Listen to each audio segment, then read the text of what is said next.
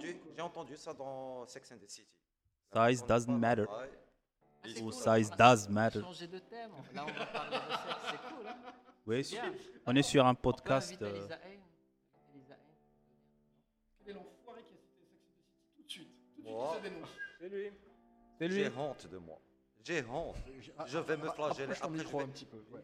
J'ai honte de moi. Là. Oh, d'accord. Hein? J'en ai jamais vu une. C'est bon. Sex and the City? Ouais, jamais. Ah non, moi j'y suis plus. Moi j'ai commencé, après le problème c'est que... Attends, on m'écoute là? C'est juste pas possible quoi. J'ai plus de retour moi. Oui. Test. Moi je m'entends. Moi je t'entends là. D'accord.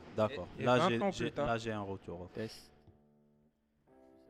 Là vous m'entendez là. Oui. Non, je suis past.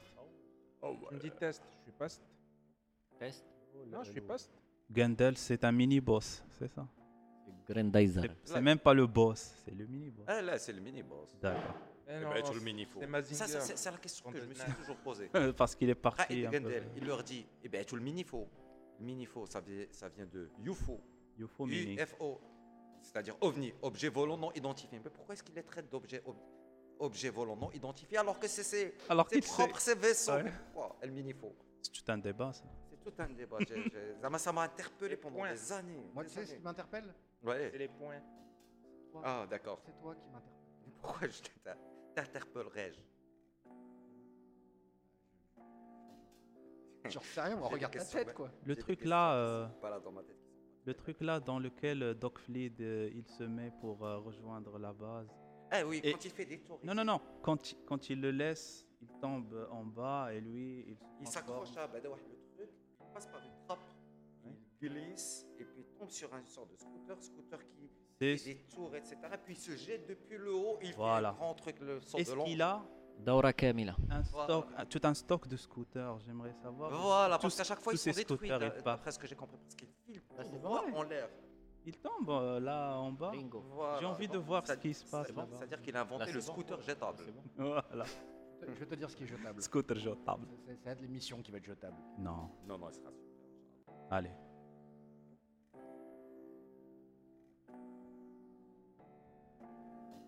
Chers amis, chers auditeurs, vous qui nous écoutez sur Twitter, Facebook ou Periscope ou voilà, devant votre téléphone ou devant votre ordinateur, nous sommes le vendredi 2 mars et nous sommes réunis autour de la table collector, toujours au Misco. Avec nous, j'ai jamais vu une table aussi pleine, aussi remplie comme ça. Et donc, sachez que j'ai pour vous énormément de gratitude, cher Soupa, cher Souleymani, cher Abeo, cher Harriman, nouveau venu, et cher Gohan.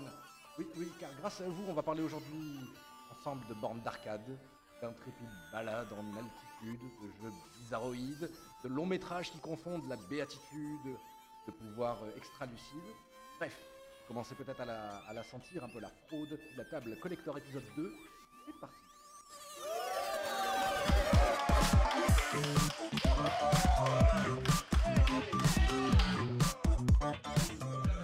Vous la sentez, cette ambiance de début de week-end, de fin de semaine, chers amis, chers auditeurs, on est de retour, la table collector réunie à nouveau. J'ai dû hurler dans le micro, qu'est-ce qui m'arrive? La table collector, deuxième du nom, ça commence maintenant, tout d'abord.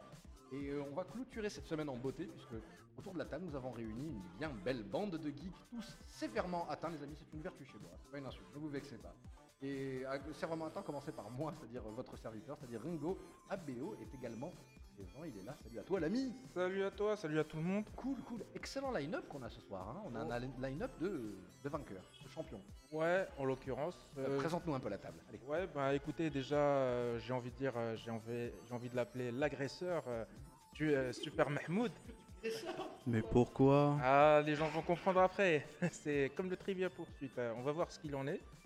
Par la suite, on a le dénonceur, l'incapable, même si ça veut rien dire. Oui. L'implacable. L'implacable et surtout fan de Sex and the City et des antisionistes, M. Souleymane. Bonsoir tout le monde. Peuple d'Asgard et de la Terre, je vous salue. Tu aimes la ville, tu aimes aussi les relations protégées. Oui. Donc, Sex and the City. Voilà. Et on a aussi le meilleur pour la fin avant de présenter l'invité. Et Captain... Alors parce qu'on est passé de Gohan petit par professeur Gohan, il a eu son doctorat, maintenant c'est Captain Gohan. Bonsoir. Il a fait son service militaire, mais on l'appelait Hadak au début. هذاك Gohan. Mais faites attention, faut pas m'énerver, sinon je me transforme. Ah ouais, il m'a menacé. Donc le mix de Super Saiyan et d'humain, c'est super dangereux. Et il m'a menacé par rapport à Iron Man, on en reparlera dans le sommaire. Ah bon? Ah ouais. La polémique. Bah ouais, ça a saigné en plus. Mais et aujourd'hui, on a notre premier invité qui, on l'espère, deviendra un sociétaire au niveau de la table. Alors c'est, on va l'appeler Harriman. Bonsoir Harriman. Bonsoir. Alors Harriman, je te présente vite fait pour les malheureux qui ne te connaîtraient pas. C'est, en gros, tu es le. Ceux qui te connaissent, c'est tant mieux, mais ceux qui ne te connaissent pas, tant pis pour eux. Mais en gros, tu es déjà, et c'est à travers ça que je t'ai connu, tu es le créateur du groupe Facebook Casa Comics. Absolument. Et en gros, pour ceux qui ne connaissent pas, c'est un groupe qui regroupe on va dire, tous les fans à la fois de comics, mais aussi, on va dire, du 9e art de manière générale au Maroc. Au Maroc, donc... C'est moi ou on a 5 minutes d'émission et le gars, il a déjà classé, il a placé la classification des arts de Hegel. Mais quel talent, Léo. Mais quel talent. Ah, tu le savais pas. mais en l'occurrence, voilà. Et aussi, en l'occurrence, en te connaissant un peu plus, je peux dire que tu es peut-être the fan absolu d'Afrique du Nord et d'Afrique subsaharienne et de la saga Hellboy. La barre est très haute, Samy. Donc, t'as intérêt à pas nous faire honte, j'ai envie de dire. Ouais, pourquoi pas. Ouais, pourquoi pas. Il était détendu. Mais non, mais vous le connaissez pas, il est comme ça. Non, ne cachons rien à nos auditeurs. Hein. Le bonhomme, il est arrivé, il s'est installé, il a sorti un briquet Zippo, du cigario, genre en termes de classitude, et en plus, il avait une espèce de manteau. Non, en termes de classitude, il a tapé le top niveau direct. Non, mais c'est... vous lui présentez Mskinznog. Il a vu... Ouais, t'as vu, ouais. Non, lui, il est comme ça. Il joue pas un rôle, il est comme ça. Même des fois, juste pour aller prendre un thé à côté de chez moi ou bien à Rabat, il est comme ça, et en toute sincérité. Il triche pas, quoi. Voilà. Contrairement à certains, je ne dénonce personne. Non, mais je me suis reconnu. Non, c'est un vendeur de sushi. Mais à part ça, on va présenter le sommaire. Ouais, le programme vite fait. Donc déjà dans un premier temps, à la base, on devait parler du point Avengers en premier lieu. On en reviendra plus tard. Mais on va commencer avec Super Mahmoud, avec sa chronique jeux vidéo, parce qu'il doit partir tôt. Oui. Il a un train qui l'attend. Un train, parce que sinon, la police arrive. Hein. Y a eu agression tout à l'heure. Donc, on vous expliquera ça pendant la table, quand il ne sera pas là, parce que comme ça, il ne pourra pas contester. Oui, je pourrais écouter ça plus tard. Donc, on va commencer par une chronique jeux vidéo consacrée à Tomb Raider. Donc, on fera, on va dire, une sorte de synthèse par rapport à la saga dans tous les sens et tout le monde pourra intervenir. Par la suite, on va commencer une première avec le point Avengers. Absolument. Parce que pour ceux qui vivent dans une caverne, il y a le Avengers 3 qui va bientôt sortir. Donc, on aime, on n'aime pas. Mais on s'est dit qu'on va faire, à la manière des ricains, une sorte de marathon. Pour parler de chacun des films qui sont sortis au niveau des Marvel Studios. Et on va dire si Iron Man est bien ou pas, malgré les années. Donc il va y avoir de la baston. Et par la suite, il va y avoir du sport. Par la suite, il y aura un petit quiz. Donc on va inaugurer le Bocadillo Quiz. Oui, le Bocadillo Quiz. Et je peux pas vous en dire plus. Je peux juste, ici, on peut leur dire le titre. Hein. Ouais, le titre, grosso modo, c'est quiz méga CD ou bass CD. Les deux. Ensuite, on passe par le dossier. Donc le dossier en question. Alors attendez, le dossier. C'est le point Avengers. Ouais, j'en ai parlé, mais après on va parler avec notre invité Harriman par rapport à Hellboy. Bien. Donc. Bien.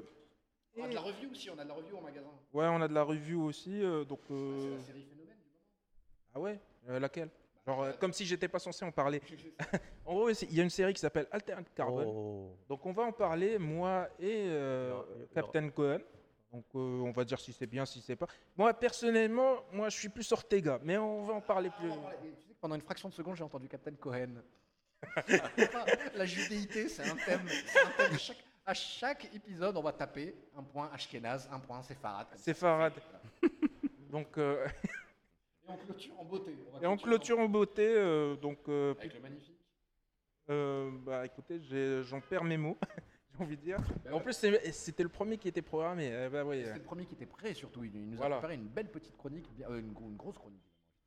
Donc, par Souleymane, Rick et Morty. Et après, on va dire, espérons qu'on restera vivant jusqu'à la fin.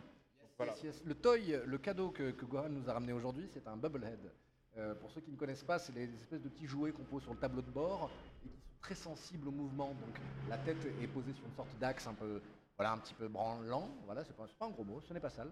Et donc, il suffit juste de lui mettre un petit coup pour que la tête fasse OK, OK, OK, un peu à la pakistanaise, vous savez. Et il faut deviner de quel personnage il s'agit. Ah bah je sais, c'est... Non, pas toi. Non, c'est l'autre. Bah, c'est papa. Ah oui, c'est celui-là. Ah, c'est le beau-père de Han Solo. C'est un beau programme, un beau projet, une belle émission. Et pour ceux qui nous écoutaient en direct, vous pouvez nous interroger, nous interrompre. Vous pouvez réagir avec le hashtag LTC ou alors la table collector si vous êtes courageux et que vous voulez écrire le hashtag en complet. Alors, je voulais parler d'un remake, d'un jeu qui me tient à cœur, une série qui me tient à cœur parce que j'adore beaucoup, Tomb Raider. Non, c'est pas juste pour ça, mais c'est surtout pour, c'est plus nostalgique que gameplay et tout, mais bon. Alors, dernièrement, on a annoncé sur le net, dernièrement, je veux dire il y a quelques mois, mais bon, c'est le week-end dernier que je découvre ça. Alors, un certain Nico Bass, je pense un Français, un professionnel de musique qui a commencé à travailler sur un projet de remake de Tomb Raider 2. Voilà. Ouais. Qu'est-ce qu'il lui a pris ? Bah, le 2, hein, pas le 1. En fait, c'est un super fan de... Bon, le 1, on sait que déjà, ils ont fait un remake. L'anniversary, il existe déjà, donc pas la peine d'en faire un remake. L'anniversary, c'est pas vraiment un remake. Hein. C'est pas un remake, c'est un remaster. Mais bon, si vous prenez, par exemple... Enfin, si on veut définir ce que c'est qu'un remake et un remaster, en se basant sur ça, on peut dire que Tomb Raider Anniversary, c'est un remake et un remaster. Ouais. Donc... un remaster parce qu'on a pris beaucoup de choses, 90% de ce qui était low, on l'a redéfini. On refait les textures.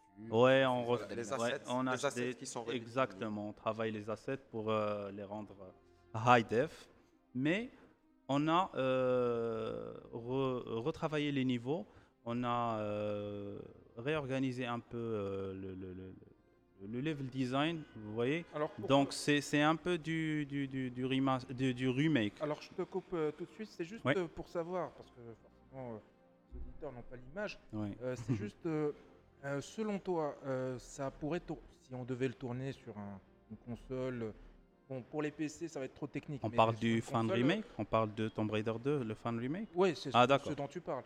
C'est-à-dire, ça pourrait avoir le graphisme ça pourrait tourner sur PS4, par exemple, PlayStation 4 ou Xbox One, et en plus sur PlayStation 3 ou Xbox... Alors, la démo, en fait, le remake, il est fait sur Unreal Engine version 4, donc ça demande une configuration PC qui est plutôt conséquente, 4 Go de RAM, c'est pas donné à tout le monde, mais c'est le PC standard d'aujourd'hui. Mais ce qu'on peut retenir de ça, c'est que c'est une version PC, il n'y a aucun...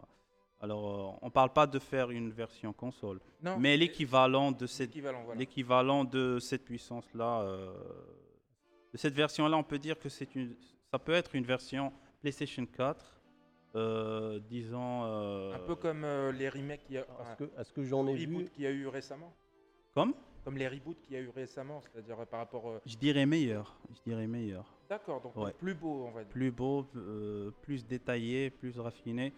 Parce que déjà, le moteur, il donne une grande liberté de texturing, de graphisme. Vous voyez, c'est plus vivant que ce qu'on voit sur les... J'ai une question. Oui. En fait, lui, le mec qui veut faire le remake, il n'a pas le jeu original, il n'a pas les codes sources, il n'a pas les assets. Bah justement, il travaille from scratch, oui. Sérieux ? Ça va être titanesque. C'est un fan du jeu, donc il connaît par cœur les niveaux, il connaît le gameplay, les mécaniques. Il faudrait des compliqué. Surtout un homme dangereux, quoi. Il n'a pas de vie, mais il n'a pas, pas de passion. Bah, c'est ça la passion.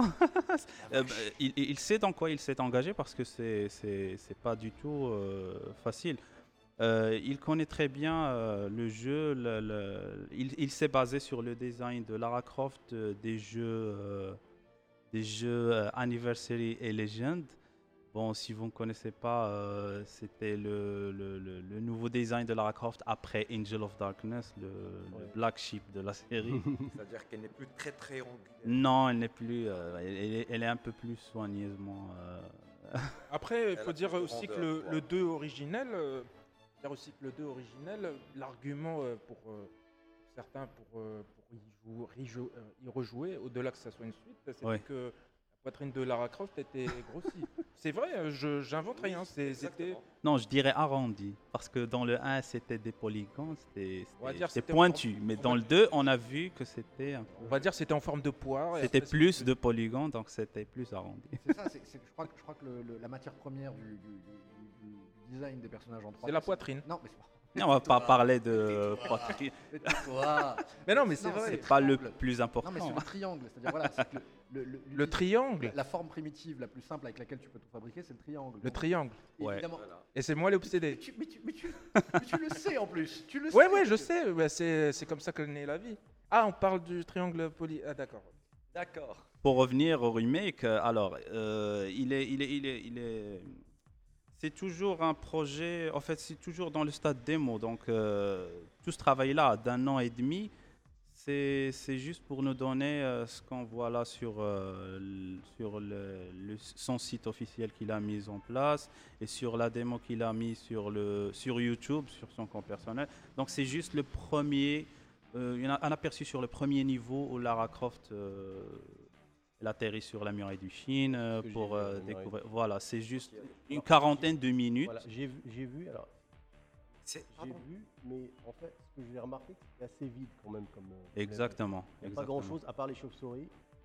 Je me rappelle pas trop du deux, voilà. Mais c'est exactement ce qui se passait sur le premier niveau dans le jeu original. Il y avait un tigre, deux ou trois aigles ou bien des chauves-souris. Moi, je me rappelle qu'il y avait un aigle. Alors, et quelques pièges quand elle passe dans la caverne. C'est dans le 3 où il y a des dinosaures, si je me souviens. Dans le 1 et dans le 3. Dans le 1, il y avait dans le 1 et dans le 3 et aussi dans l'anniversaire, puisque c'est le 1 refait. Donc, c'est un peu vide.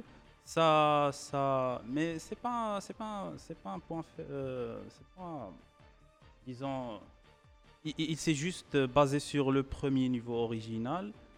Ce qui est logique parce qu'il ne va pas commencer avec un niveau... Mais j'imagine que le reste va venir très rapidement parce que maintenant, puisqu'il a créé le premier... Oui, il a créé les bases. Oui. Que le Game Engine est déjà là. Exactement. Il a déjà écrit une bonne partie du code. Oui. Après, ça sera juste des assets et puis du level design. Exactement. Mais Game Engine, quoi, les gars. J'ai fait anglais LV2 quoi. Ah, d'accord. Je vois que le plus gros du travail qu'il attend, c'est plus du level design, c'est pour reproduire tout le jeu avec ce nouveau moteur, etc. Surtout qu'il n'était pas facile le jeu. Ouais. Il n'était pas facile du tout, hein. C'est pas comme maintenant. Hein. Je crois que c'était le seul intérêt du jeu, c'était le challenge de mon Dieu, ce que c'est pas jouable. Ouais. Il était dur, hein, des sauts calculés. Voilà, et qu'on ne parle pas de voyage dans un monde imaginaire. C'est Indiana Jones, quoi, avec des flingues. Exactement. Et des triangles. Beaucoup de triangles, BO, je regarde dans ta direction. Beaucoup de triangles, beaucoup de tickets. En tout cas, pour moi, j'ai hâte de voir Venise avec ce nouveau graphisme. Alors, vous voyez, donc... Excuse-moi, parce que je n'étais pas concentré quand tu parlais, parce que ça ne m'intéresse pas. Oui. Mais c'est YouTube, l'épisode du Super Mahmoud World sur Tomb Raider, ça t'est venu comme une évidence, c'est ça? Il fallait absolument que tu le fasses. Oui, j'étais très excité, parce que j'aime beaucoup le jeu, j'aime beaucoup la série. C'est pour ça que je voulais en parler. Alors, j'ai fait une vidéo sur ma chaîne... s'appelle Tomb Raider 2, fin de remake. Alors, il y a le film qui va sortir.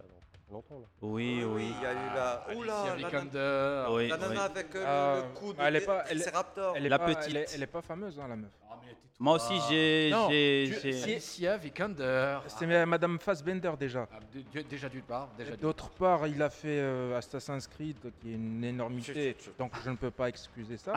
Mais la réalité, c'est que voilà, la meuf, c'est pas ça. Enfin, je suis désolé, c'est pas Lara Croft, ça fait mais pour toi, c'est pas ça, quoi. C'est le nouveau design. De quelle Lara Croft parle ? C'est le dernier, enfin le. En gros, c'est l'adaptation du remake qui se veut aussi un remake du film original qui est une adaptation. Oula. Vous avez suivi ? Alors, moi, je pense que c'est plutôt un remake. Enfin, c'est le film qui est plutôt adapté du jeu qui est Rise of the Tomb, le dernier là. Exact. Enfin exactement le dernier opus. Le tout dernier. Là. Donc c'est le nouveau design Lara Croft. Enfin, l'avant-dernier. Voilà. C'est la Lara Croft, Rise of the Tomb Raider, c'est le dernier. Le dernier. Non mais l'avant-dernier. L'avant-dernier, c'est Tomb Raider. Voilà, c'est le reboot. C'est soi-disant le reboot, oui. Voilà. Le reboot de la série. Mais après, je veux dire, je parle de l'actrice. Moi aussi, je n'aime pas le choix d'actrice. Après, il faut dire aussi que particularité pour les jeux. Mais bon, il faut pas. Non, mais en même temps, si vous vous souvenez, chacun des jeux, il y avait une égérie, on va dire, ou bien la version. Il y avait une marocaine. Oui. Karima Adbib. Le Legend. Moi, mi British, mi. La meilleure Lara Croft. Ah ouais, c'est la meilleure. Et pourtant, elle est où cette meuf ? Donc. Bah, vous savez, avec chaque jeu, chaque 2 ans, il change de, vous voyez, de Miss Lara Croft. Vous voyez, donc, en tout cas, on a eu droit à plusieurs. En tout cas, parce que j'ai eu la chance de voir ta vidéo. Bon, elle se veut assez complète, assez marrante. Donc, j'invite tous les auditeurs à aller voir la vidéo. Ah oui, merci. Sur YouTube, il faut aller voir. Donc, on va mettre le lien aussi. Donc, voilà. Ou alors juste contempler, excuse-moi, Béo, contempler avec beaucoup de jalousie la photo de profil du compte Twitter de voilà. Qui va littéralement vous foutre la rage parce qu'il a juste ses yeux et son nez qui sortent dans le cadre en disant regarde tout ce que j'ai dans ma bibliothèque, tu les auras pas. Et il y avait beaucoup de lui dans le cadre. Je tiens à le dénoncer parce qu'il a fait une agression tout à l'heure, donc c'est pour ça qu'on va l'inviter à partir. Donc, quitte la table. Merci beaucoup de me l'avoir rappelé. Oui, mais je voudrais bien qu'il fasse le quiz avec nous avant qu'il parte, non ? J'aimerais bien, oui. S'il a le temps, s'il peut se repentir de ce qu'il a fait tout à l'heure. Vaut mieux non, sinon il va gagner encore une fois et moi je vais perdre encore une fois. Ah non. Attendez, mais je n'ai pas devenu Captain Gohan pour rien. Hein. Est-ce qu'il s'agit d'un quiz jeu vidéo ou autre chose ? Absolument. Jeu vidéo, c'est boobs, triangle ou les deux ? Ah bah je reste. Boobs, triangle ou ticket de métro. Alors oui, effectivement, bah en fait, t'as expliqué la règle du jeu à BO très très très pertinemment. Excusez-moi. Alors, je te laisse l'honneur. Donc, c'est très simple et ça va aller très vite. Les amis, la règle du jeu est très simple, vous avez le droit de participer. Je ne pense pas qu'on va compter les points parce que ça va être un boxon sans nom, mais il s'agit de répondre. On va mettre un méga banco pour la dernière. Voilà, c'est ça, on va mettre un ultra banco ou un hyper banco. Ouais. Donc, la réponse est méga CD ou alors bas CD ou alors les deux. Je vais poser une question, la réponse est soit le grand-père, soit la console de Sega, soit les deux. Si vous avez des souvenirs du Burger Quiz, c'est entièrement pompé sur le Burger Quiz et c'est pour ça que c'est bon. Exemple, je vous pose la question. C'est un périphérique. Mega CD. Voilà, exactement. D'accord. Alors, comme on n'a pas de buzzer et qu'on ne va pas non plus, voilà, je pense que l'idée, c'est de dire son surnom, son nickname et ensuite la réponse. Et, donc voilà, ça c'était un test. Il y a des gens qui ont leur nom, nickname beaucoup plus long, c'est-à-dire qu'il aura le temps qu'il aurait fait Souleymane. Le temps qu'ils finissent, on aura fini le jeu. Slimani. Ou alors Soul. Super Mega CD. Alors, vous êtes prêts ? Ok.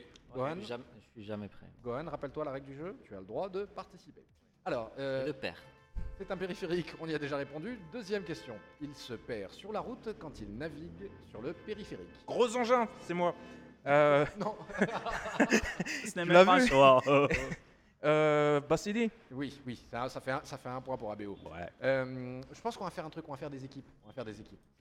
C'est ça. ABO, Souleymani et Soupa, vous êtes ensemble. On est un pair. Samy et Gohan, vous êtes ensemble. On compte sur vous pour cartonner. Alors, désolé pour vous allez perdre. L'équipe Boobs contre l'équipe Triangle. C'est qui l'équipe Triangle ? Bah, si vous voulez. Low poly, high poly. On va les mettre en high poly tous les deux et on va vous mettre vous tous les trois là en low poly. Ouais. Allez, les low poly contre les high poly. D'accord. Il sait lire les CDG. Méga CD. Bah, donnez. ABO. Méga CD. Voilà. C'est un point pour l'équipe Lopoli. Effectivement, les CDG, c'est les disques de karaoké. C'est les disques de musique sur lesquels il y avait des, voilà, une piste additionnelle pour pouvoir lire du texte et de l'image. Voilà. Et le méga CD pouvait lire les CDG. Ouais, ça sature aussi. C'est pas évident à installer chez soi. Gohan pas CD. Oui, ça y est. Mais je prenais les deux en fait. Voilà, le grand-père, des fois, c'est pas facile d'installer à la maison. Hein. Donc le point. Le point est pour l'équipe. Il faut m'applaudir parce que c'est mon premier point. Voilà. Non, mais t'as pas répondu un truc dans le blind test la dernière fois ? Non, il a répondu. Non, c'était un cadeau. Ouais, non, tu as répondu. Il ne connaît que CDG. Gohan, méga CD. Non, c'était Bassidi, CDG pour... Les deux ? Non, pour Charles de Gaulle. Méga CD, il ne sait pas ce que c'est, Charles de Gaulle. Ah, moi, je croyais la caisse de dépôt de gestion. Oui, il y avait ça aussi. Ça aussi, ouais. Voilà, mais il n'y a que Bassidi. La méga CD, elle ne sait pas que ça existe. C'est une console, elle ne sait pas. Allez. Donc, c'est quoi ? Il y a un point, il n'y a pas eu... Il y a un point pour Hypoli. Ok. Non. Ça fait deux partout, les gars. Bougez-vous. Ah, ok. Question suivante, méga CD, Bassidi ou les deux ? C'est un questionnaire de rapidité, je répète. Il est vieux. ABO. Les deux, effectivement, il est vieux. Question suivante, méga CD, Bassidi ou les deux, il prend la poussière. Les ABO. Les deux. C'est un scandale. Bien. Méga CD, Bassidi ou les deux, il ne fonctionne que si on l'encastre dans un châssis. ABO. Les deux. Non. Les deux. Méga CD, là, le point. Les deux. Non, bah, le point va chez les. Sinon, il fonctionne pas le Bassidi. Un châssis. Si c'est un légume. Voilà, tu vois, c'est un peu de respect, merde. Les handicapés ont le droit. Les handicapés déjà ont le droit qu'on prononce leur nom correctement. Non, avec un Z, ça s'écrit. Il permettait de lire de longues séquences de FMV. Souleymane, méga CD. Méga talent. Point pour l'équipe. Full motion vidéo. Mais on bat le triangle. Hey. Il y en a au moins une quinzaine de modèles différents. Pas CD. Gohan, méga CD. 15 modèles. Ah, il y a au moins une quinzaine de modèles de méga CD. Vous n'avez pas idée. En fait, il y a méga CD 1, il y a le 1, il y a le 2. Méga CD 3. Alors là, c'est le CDX, je sais pas. Vous allez devenir fous, les amis. Je sais qu'il y a le multiméga déjà, mais c'est le dernier. Mais j'aurais dit, il y en aurait eu 5. Même moi, je suis tombé de ma chaise. Non, mais je suis pas d'accord.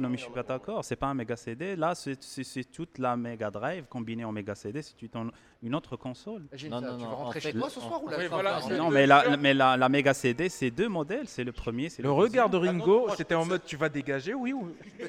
Je dégage quand le quiz est terminé. Il y a 3 modèles. Il reste combien de questions ? 60. Il en reste une quinzaine. Allez, suivant. Méga CD, Bassidi ou les deux. Pioneer, JVC, Aiwa, Tectoy, on en produit des modèles. Gohan, méga CD. Ah, j'ai dit Gohan en premier. C'est évident que c'est pas CD. Pioneer. Bah ouais, tu dis ton nom et tu réponds comme un grand. Donc ça fait 4-3 pour nous. Oui. Et Boops. Méga CD, Bassidi ou les deux, il a de drôles de jeux. Gohan, Super méga CD. C'est les deux. Non, je suis pas d'accord. Bassidi, il a pas de drôle de jeu. Hein. Oh, si, il fait des jeux très bizarres, Bassidi. Non, pas. Il fait disparaître le nez. Voilà. Des fois, il est silencieux, il parle pas beaucoup. Non, je conteste. Des fois, il est chiant, grincheux. Des fois, il est à table, il lâche une casse monumentale. Tout le monde. Non, mais ça, c'est tout le monde.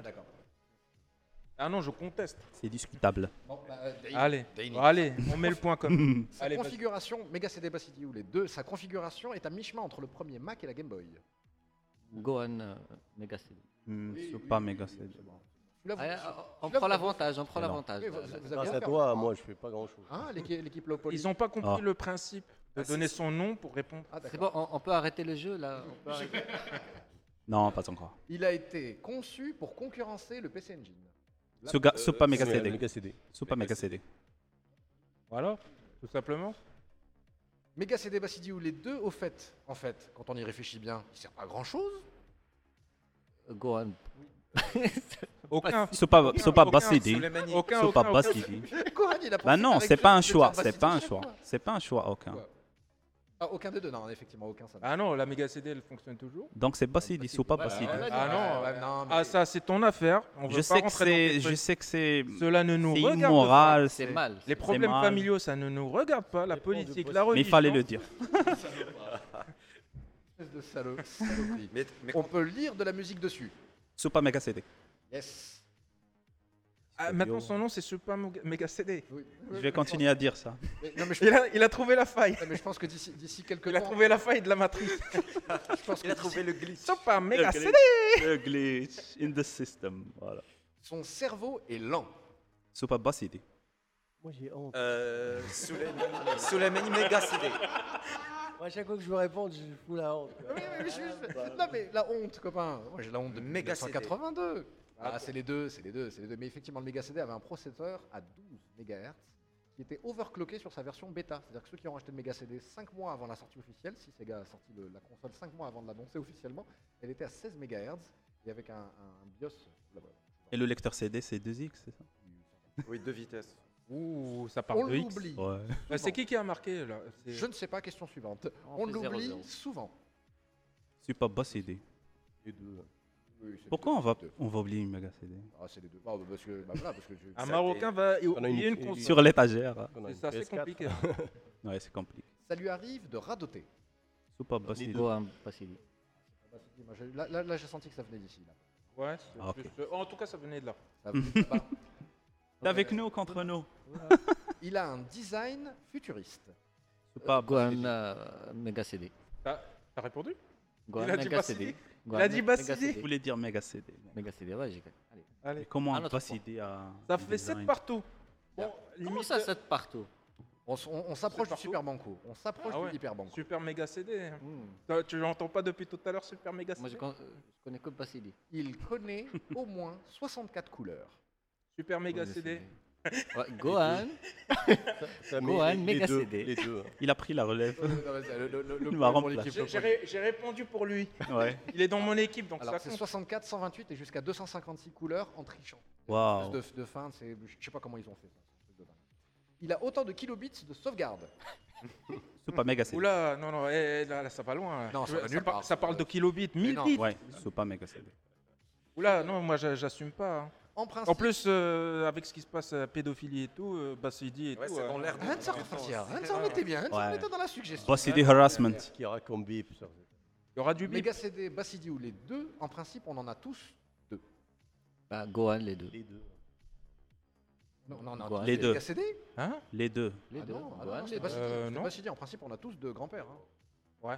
On a deux Mega CD. Toi, t'as deux Mega CD à la maison ? On a deux pour manette. J'en ai même 4. Pourquoi tu mens ? On a deux pour manette. Pourquoi le mensonge ? Hein ? Pourquoi mentir ? Prouve-le. Ah, je n'ai aucune preuve. La marque ? Il n'y a pas eu de réponse en même temps. Gohan, pas si le méga banco. Donc c'est quoi ? Là maintenant c'est le méga banco. Justement. Alors là, c'est celui qui répond qui gagnera toute notre estime. Là à ce niveau, quelle équipe a gagné déjà ? Bah nous. Non, égalité. Le dernier. Égalité. Extraordinaire. On va finir donc avec un super banco. Bah, au moins tu auras quelque chose à raconter à tes enfants. Voilà. Mais ce sera cool. Quand tu seras un Bassidi. Voilà. Mega CD, Bassidi ou les deux. La marque Aiwa en a sorti un. Gohan Mega CD. T'as même pas laissé la question finir. Ouais. Le non, il faut. En principe, il y a la règle du homard avec un H. C'est la règle de. Il faut laisser la réponse, enfin la question finir avant de répondre. Non. Il a entendu Aiwa, il s'est dit hardware. Voilà. Il n'y a pas de. Moi, je mets au vote. Qui vote contre? Le point. Il a la rage de vin. Ah, je vois que tout le monde lève la main. Ah, écoutez, Gohan, c'est. Je demande la vidéo. Alors mets des lunettes. Alors, si vous avez la vidéo pour contredire. Mets des lunettes alors. Mais tu es Kadhafi en fait, c'est ça que tu es. Kadhafi. Zanga. Son modèle original était livré avec un BIOS flashable. Ah bah Gohan. Mega CD. Mega banco là. Mais là on en fait le ultra banco. Allez, on passe. Gohan Mega CD. Voilà. Mega CD, Bassidi ou les deux, il coûte cher pour ce qu'il valait en fait. Gohan Mega CD. Ouais, les deux. Oh, c'est le Souleymane. Ça coûtait 3500 dirhams si je me rappelle bien. Elle a démarré à $400 et il y a certains modèles qui sont montés à. Combien en francs français ? Je sais pas ce que ça te fait en francs, mais c'est peut-être. Il y avait le magazine de 2 mois de salaire qui en vendait 3500. Bah le CD à l'époque c'était. Bassidi ou les deux. Il a eu beaucoup de succès au Brésil. Super Mega CD, parce que je sais que l'Amérique latine, Sega, c'est une histoire d'amour. Hein, putain. La Mega Drive a perduré des années. Juste pour vous dire, il y a deux auditeurs, pour les auditeurs, il y a deux participants qui sont sérieux, deux autres qui rigolent, et après c'est moi qui ai l'esprit sérieux. Mais arrête, Brésil, oh, ça va, Ouais, faut pas la faire. Ouais. Brésil, Bastidi, non, ça va loin là. Allez, la dernière. Là, on est dans le ultra instinct. Supra-bon. C'est vraiment la dernière. Le dernier. Dernière question. Après. Parce qu'il doit rentrer chez lui. Ouais, Megacity, Bastidi ou les deux. Il a été abandonné en 96. Super méga.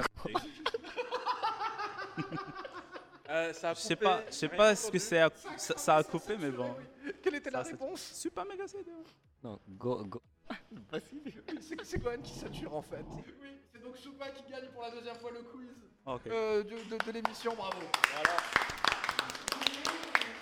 Mais c'était pas facile pour lui. Hein. Ah, c'était pas facile. Hein. Il a eu beaucoup de concurrence, surtout. Non, je rectifie. C'est pas la deuxième fois que je gagne le quiz, c'est la première fois. L'autre fois, c'était blind test. Ah voilà. On est d'accord. Blind test, quiz. Mais je vais te dire, on va nous foutre dehors à coups de pied avec. Bien sûr. Non, bravo à toi, merci beaucoup. Merci beaucoup.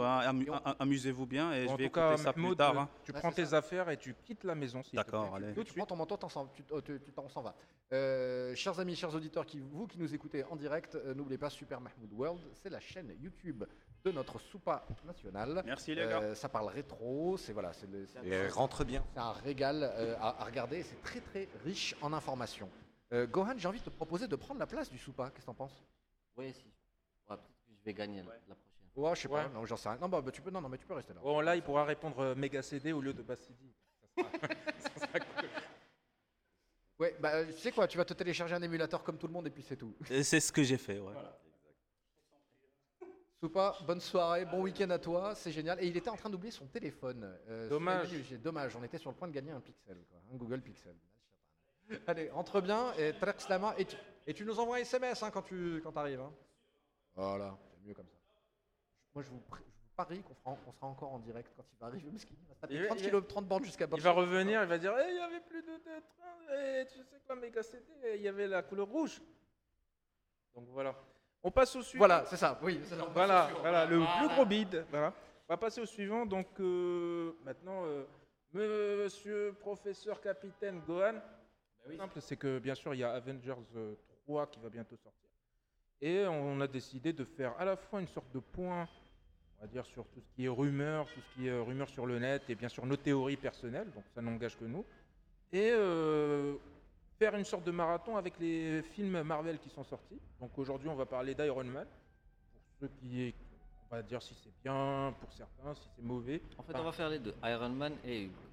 Hulk, c'est demain. Ah, demain. Ah, okay. C'est demain. Oui, c'est vrai. On en fait un aujourd'hui. Parce que effectivement, tu as tout à fait raison, Abbé aussi. Chers amis, chers auditeurs, vous écoutez, n'importe quoi. Vous regardez deux films Marvel depuis Iron Man 2008 jusqu'à Black Panther il y a le mois dernier. Vous pouvez vous manger deux films par semaine jusqu'à la sortie d'Avengers. Ouais.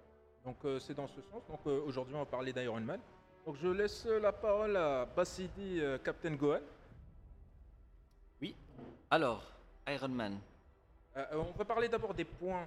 Je pense que ça serait intéressant de faire une sorte de point par rapport à tout ce qui est... Qu'est-ce que vous préférez ? On commence par les théories ou bien les rumeurs ? Jolie initiative, effectivement, de faire la récap un peu de ce MCU qui est en train d'arriver, en fait, à un final. Ça y est, c'est fini, en fait, avec Avengers. Il y a encore deux films. Oui, mais je veux dire, mais après, c'est un film. C'est-à-dire que voilà, il y a une fin qui est une vraie fin. Programmée, quoi. En tout cas, c'est ce que Kevin Feige a promis, hein, moi je dis. Non, mais pas sur Infinity War. Non, je veux dire, c'est pas la fin du MCU, mais c'est une fin. C'est la fin de l'arc au niveau des pierres d'infinité. Non, c'est pour Avengers 4.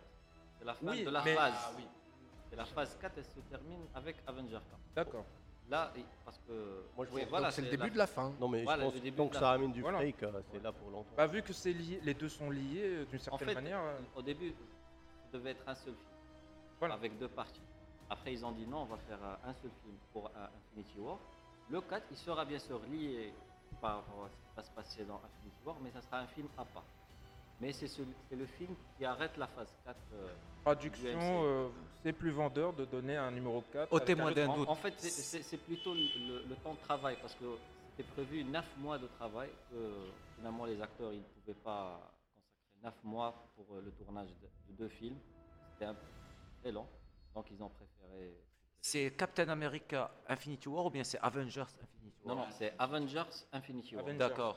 D'accord, parce que Captain America et Civil War, etc. Il y a une matière. Non, mais justement, le Captain America, c'était pas un Captain America, c'était pas un vrai Captain America. Voilà. Non, ça c'est en gros ils ont oublié le sous-titre. C'est ce que devait être Avengers 2, tu vois. Avengers 2.5, si tu veux. Oui. Voilà.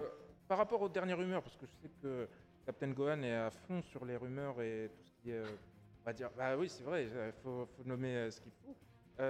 En gros, à part le coup marketing qu'il y a eu récemment, il y a eu une autre information par rapport à... Imagine toutes les avant-premières que les salles devaient passer, ou bien avec les sponsors, avec les inventeurs. C'est toute une logistique derrière qui va être chamboulée. Et là, tu leur dis, bah, je vais diffuser le film une semaine avant. Alors imagine tout le chamboulement qui va se passer maintenant. Est-ce que ça sort en même temps que la Han Solo ? Alors, à mon sens, c'est justement un des aspects stratégiques. C'est à cause de ça. C'est ça. Oui. Bah, stratégique pour Disney surtout. Parce que les deux... Comme ça, ils se cannibalisent pas, les films. Voilà, exactement. Parce que je me rappelle pour Spider-Man le 3, on l'a vu aussi avant les Américains. On l'a vu en même temps que les Français. Dans les années 90, c'était chaque jeudi, là, sûr et certain. Après, effectivement, comme il y avait... au niveau des attributions du visa et tout, ça se voulait un peu hasardeux.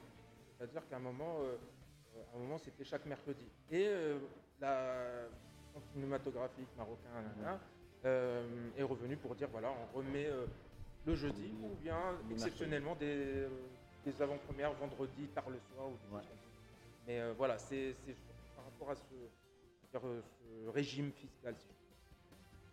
Alors, juste pour revenir au sujet, c'est Iron Man 1. Alors, on va dire que Iron Man 1, c'est vraiment le film qui a donné, on va dire, qui a lancé la mode des films comics. Pas la mode, mais un certain respect. Parce que moi, je voulais juste dire un truc, c'est qu'avant, quand tu disais, je vais voir un Batman, je vais voir un Superman, t'es pas pris au sérieux. Pour l'univers Marvel. Alors, je n'oublie pas qu'il y a eu Batman Begins plusieurs années avant. Moi, je dirais que c'est X-Men. Il a raison, il a tort à la fois. Et Dark Knight aussi. Oui, parce que oui, le prestige, on l'a obtenu avec les films Nolan, mais quelque part, ce que Marvel a commencé à faire là avec Iron Man, il ne l'avait pas fait avec Blade auparavant, il ne l'avait pas fait avec Spider-Man, il ne l'avait pas fait. Parce que moi, selon moi, c'est surtout que Iron Man, c'est plus l'air bien pour les super-héros, ça existe. Du grand écran depuis Superman des années 80. Alors, 70 plutôt. 70. Et le truc, c'est que selon moi, Iron Man a juste lâché la mode, pas des super-héros, ça va plus profond que ça. C'est la mode des crossovers au cinéma. Exactement. C'est-à-dire que c'est un crossover partagé. Mais avant, on le savait pas parce que Iron Man, quand tu le regardes, tu n'attends pas de crossover. Non, tu regardes le film. Justement. Selon moi, ça s'est joué qu'à la scène post-générique. C'est-à-dire, sans cette scène post-générique, selon moi, le film est vide. Je dirais pas vide parce que, sincèrement, les 15 premières minutes du film, quand tu vois Tony Stark, qu'on a lu dans les comics. Exactement. Parce que c'est peut-être le premier acteur qui interprète bien le personnage d'un comique. Physiquement, etc. J'ai eu cette impression aussi, Par contre, il y a quelque chose de particulier, c'est que Tony Stark a été dessiné à un certain moment des années avant le film sur le visage de Robert Downey Jr. Donc c'est là où on a le cinéma et le comics. Il y avait aussi... je crois que c'est Quesada qui l'a dessiné. Pour dire que quand je dis le personnage, parce que tu regardes ce que tu lisais, parce que tu regardes... Tony Stark, c'est le milliardaire, un peu prétentieux, alcoolique et tout ça. Et tu le voyais dès les 15 premières minutes. Donc, c'est limite, tu lisais un comics. Chose qu'on ne trouve pas dans les autres films où tu sens la présence de l'acteur, où tu vois plutôt l'acteur que le personnage. C'est aussi le défaut que je trouve dans Hulk, dont on va parler demain. Mais sincèrement, les 15 premières minutes de Iron Man 1, c'est du comics. Pardon, mais aussi... C'est la première fois qu'un studio fait un film de comics, mais qu'il y a tout l'univers juste à côté. C'est-à-dire que c'était le studio Marvel, mais il a toute la franchise. C'est-à-dire qu'on savait qu'à un moment donné, on pourrait avoir n'importe quel héros qui viendrait faire son petit coup et partir. ce qu'on ne pouvait pas avoir avec Spider-Man parce que c'était Sony, les X-Men parce qu'ils avaient juste la franchise X-Men. Mais ça, voilà. Mais ça par contre, cette... à l'époque, on ne le savait pas encore. C'est-à-dire, on n'avait pas encore cette notion de faire... Pour être honnête, ouais. C'est-à-dire, même encore, il y a des gens qui, pour eux, Marvel, que ce soit X-Men ou bien... Tant qu'il y a Marvel, c'est Marvel, ils ne cherchent pas à avoir Marvel Studios. Et ils avaient beaucoup plus de crédibilité, de légitimité, bien, le studio Marvel. C'est bien après qu'on a mis en point ça. C'est-à-dire, on se disait, voilà, est-ce qu'il y aura Wolverine, est-ce qu'il y aura ça? Ah non, c'est pas possible parce que c'est la Fox qui a les droits. On est d'accord que s'il y a Samuel Jackson en fin de film qui dit je vais vous parler d'un truc qui s'appelle Shield et The Avengers Initiative, le plan est déjà fait. Voilà. En revanche. Attends, le Shield, ils en parlent avant Nick Fury. Oui. Quand, c'est durant le film. C'est qu'à la fin du film qu'ils en parlent. Non, c'est déjà. C'est pendant le film. Non. Coulson, l'agent Coulson. L'agent Coulson se présente avant, mais il indique le Shield en question à la fin du film, à même pas 2 minutes de la fin du. Mais tu sens qu'il y aura quelque chose. Non, il y avait un frémissement, il y avait un bruissement, il y avait quelque chose qui se préparait. Mais ça, c'est, j'ai envie de dire, c'est un. Mais il faut dire aussi que c'est beaucoup adapté d'Ultimate parce que même au niveau physique, on pense à ces acteurs-là parce que Samuel Jackson, ça a été dessiné des années avant qu'il joue le rôle de Nick Fury. Nick Fury est adapté des Ultimates. Voilà, alors que Tony Stark, lui, c'est le vrai premier Iron Man. C'est l'histoire d'Iron Man. Exact. Oui, sauf que ça se passait au Vietnam et pas, voilà. Et pas en Afghanistan. Alors que Ultimate Iron Man, c'est une autre histoire. C'est toujours un voyage pour voir un peu son armement. Mais au niveau caractère design, au niveau même du personnage lui-même, je trouve que c'est plutôt du Ultimate au final. Ce qui n'est pas absurde, parce qu'au final, Ultimate, c'est ce qui a sauvé Marvel d'une certaine manière. Absolument. Ce qui a cartonné. Oui. Quoi, oui. Parce que il devait faire quelque chose, parce que les personnages, ils devaient. Je ne suis pas tellement d'accord avec vous. Moi, j'ai vu le Iron Man avant. Très Ultimate. Moi, quand je le vois, je vois le Iron Man avec lequel j'ai grandi. T'as vu ce que tu fais? T'as envie de parler de Ultimate Spider-Man précisément parce que c'est sauvé Marvel. Mais juste exactement, c'est Ultimate Spider-Man. Mais en même temps, les gars Marvel, ils doivent faire la même erreur que toi. Juste pour citer Tanel Ertivan, il m'avait raconté cette anecdote par rapport à Iron Man. L'original, c'est qu'ils se sont inspirés initialement de Charles Bronson. L'acteur, la gueule de Charles Bronson. Je parle avant les Ultimates et tout. C'est une des inspirations de Tony Bronson Stark. C'était un classique. Je me rappelle d'une BD franco-belge qui s'appelait je ne sais plus, mais qui avait la tête de Charles Bronson. Il y avait même plein de BD western. Dans Astérix. Pas Astérix, non. Lucky Luke. Je crois qu'il y avait un album. Ça s'appelait Harlequin. Oui, bon, là, c'est pas pareil. Là, on parle d'autre chose. Je sais que Lucky Luke, il y avait un épisode, il y avait Lee Van Cleef, Charles Bronson, il y avait tous les grands acteurs du western spaghetti. Prendre des acteurs comme modèle pour la BD, en règle générale, c'est quelque chose de assez classique. Alors, on revient sur Iron Man. Donc, en l'occurrence, Gohan, oui. Donc, forcément, question idiote, est-ce que tu as aimé le film ? Alors, suspense, je sais pas. Non, sérieusement, le film, j'ai beaucoup aimé le film quand il est sorti. Là, après 10 ans du MCU, je le place comme 3e meilleur film avec... Alors, je vais te poser une question, par contre. Parce que, effectivement, je crois on l'a tous vu, Iron Man, je pense, de façon d'une autre. Toi, la première fois que tu l'as vu, est-ce que tu peux raconter les circonstances ? Tu es allé le voir au cinéma, on t'a agressé pour aller le voir, enfin, je sais pas, c'est... Non, j'ai pas agressé pour aller le voir, mais je suis parti le voir au cinéma. J'ai mobilisé les copains et tout. Allez, il faut voir Iron Man, on doit aller voir Iron Man. Megarama, forcément. Ouais, Megarama et en VF. Bon, là. Qui n'est pas honteuse. Hein. Non, moi, je vais vous étonner, j'ai jamais vu un Marvel au cinéma. Non, mais tu te fous de la gueule du monde, Samy. Alors, je peux partir. C'est ça, je pense que Cohen va partir. Continue. Non, mais sérieux. Dis que les DC aussi, tu vas pas les voir au cinéma comme ça. Non, mais alors, mon avis sur le premier, c'est qu'il est bien. En tout cas, il est meilleur que les autres. Iron Man. Mais ça, c'est personnel. Hein. Ah non, c'est. Tu vois, tu dis ce que tu penses, il n'y a pas de souci. Alors, moi, j'ai toujours du mal avec les adaptations. J'ai grandi avec Marvel, surtout avec DC, pour être honnête. Je suis pas. Et l'adaptation, bon, pas dire déçu, mais je vais voir un film, je ne vais pas voir une adaptation de BD dans ce style. D'accord. Et Oui, oui. Moi, je me dis que c'est plutôt un film. En règle, je m'excuse, mais c'est mon avis. C'est ouais, plutôt non, des films popcorn à regarder à la maison. D'accord. Ouais, en tout cas, juste avant de vous redonner la parole, les amis, tu as le bonjour, Samuel Harriman, du Afro Sensei, du Afro Jérusalem. Afro Jérusalem. Allez, bon, voilà, ça, vous avez compris. Allez, ça va de soi. Et c'est d'ailleurs le même Afro Sensei qui nous dit la chose suivante, petite dédicace à toutes les personnes autour de la table, grosse bande de geeks qui nous dit. Qu'est-ce qu'il faut toi-même. Voilà, déjà, c'est celui qui dit qui est. Je me rappelle d'un article que j'avais lu sur Iron Man quand il était sorti. Et ils nous disent qu'en réalité, c'est pas un vrai film de super-héros, mais c'est plus un techno-thriller qu'un film de super-héros. Parce que Iron Man, Tony Stark, il passe le plus clair de son temps hors de son armure. Et quand il la met, c'est toujours avec le casque enlevé. C'est vers la fin que, quand il se déchaîne contre le mec, qu'il met son casque.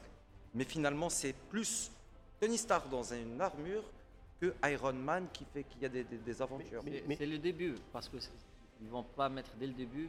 Voilà, Tony Stark et Iron Man avec la tenue. J'ai toujours considéré que c'était des genres de films d'inscription. Par exemple, Captain America, pour moi, c'est du James Bond, en tout cas pour le 2. C'est toujours un genre cinématographique dans lequel on insère... un autre genre. Voilà, un autre genre. Le film de super-héros. Exactement, Iron Man, c'est... Ce qui est très vrai à mon sens, mais je pense qu'ils ne l'ont pas planifié dès le début. C'est-à-dire qu'ils sont arrivés au moment où ils se sont dit wow, on est en train de refaire le même film, là ? Non, le même film. C'est là où je pense qu'ils ont pris justement cette tendance de se dire tiens, on fait un film de braquage, on fait un film thriller, on fait un film d'aventure, on fait un film façon Le Seigneur des Anneaux, on change les... Et dans ce cas, le premier Captain America, c'est un film de Deuxième Guerre mondiale. Exact. Je crois que c'est même Kevin Feige qui l'avait dit. Il avait dit nous, on fait des films de genre dans lesquels nos personnages sont des super-héros. Le deuxième, c'était carrément James Bond. Alors, le troisième, c'était plutôt un team-up... où ils ont plus ou moins ramené tout le monde. Le troisième, on peut le voir un petit peu comme We're bringing down the house, c'est-à-dire toute la famille est réunie pour le repas de Noël et on va casser des ailes. On va casser des semi-remords, je ne considère pas péter un aéroport.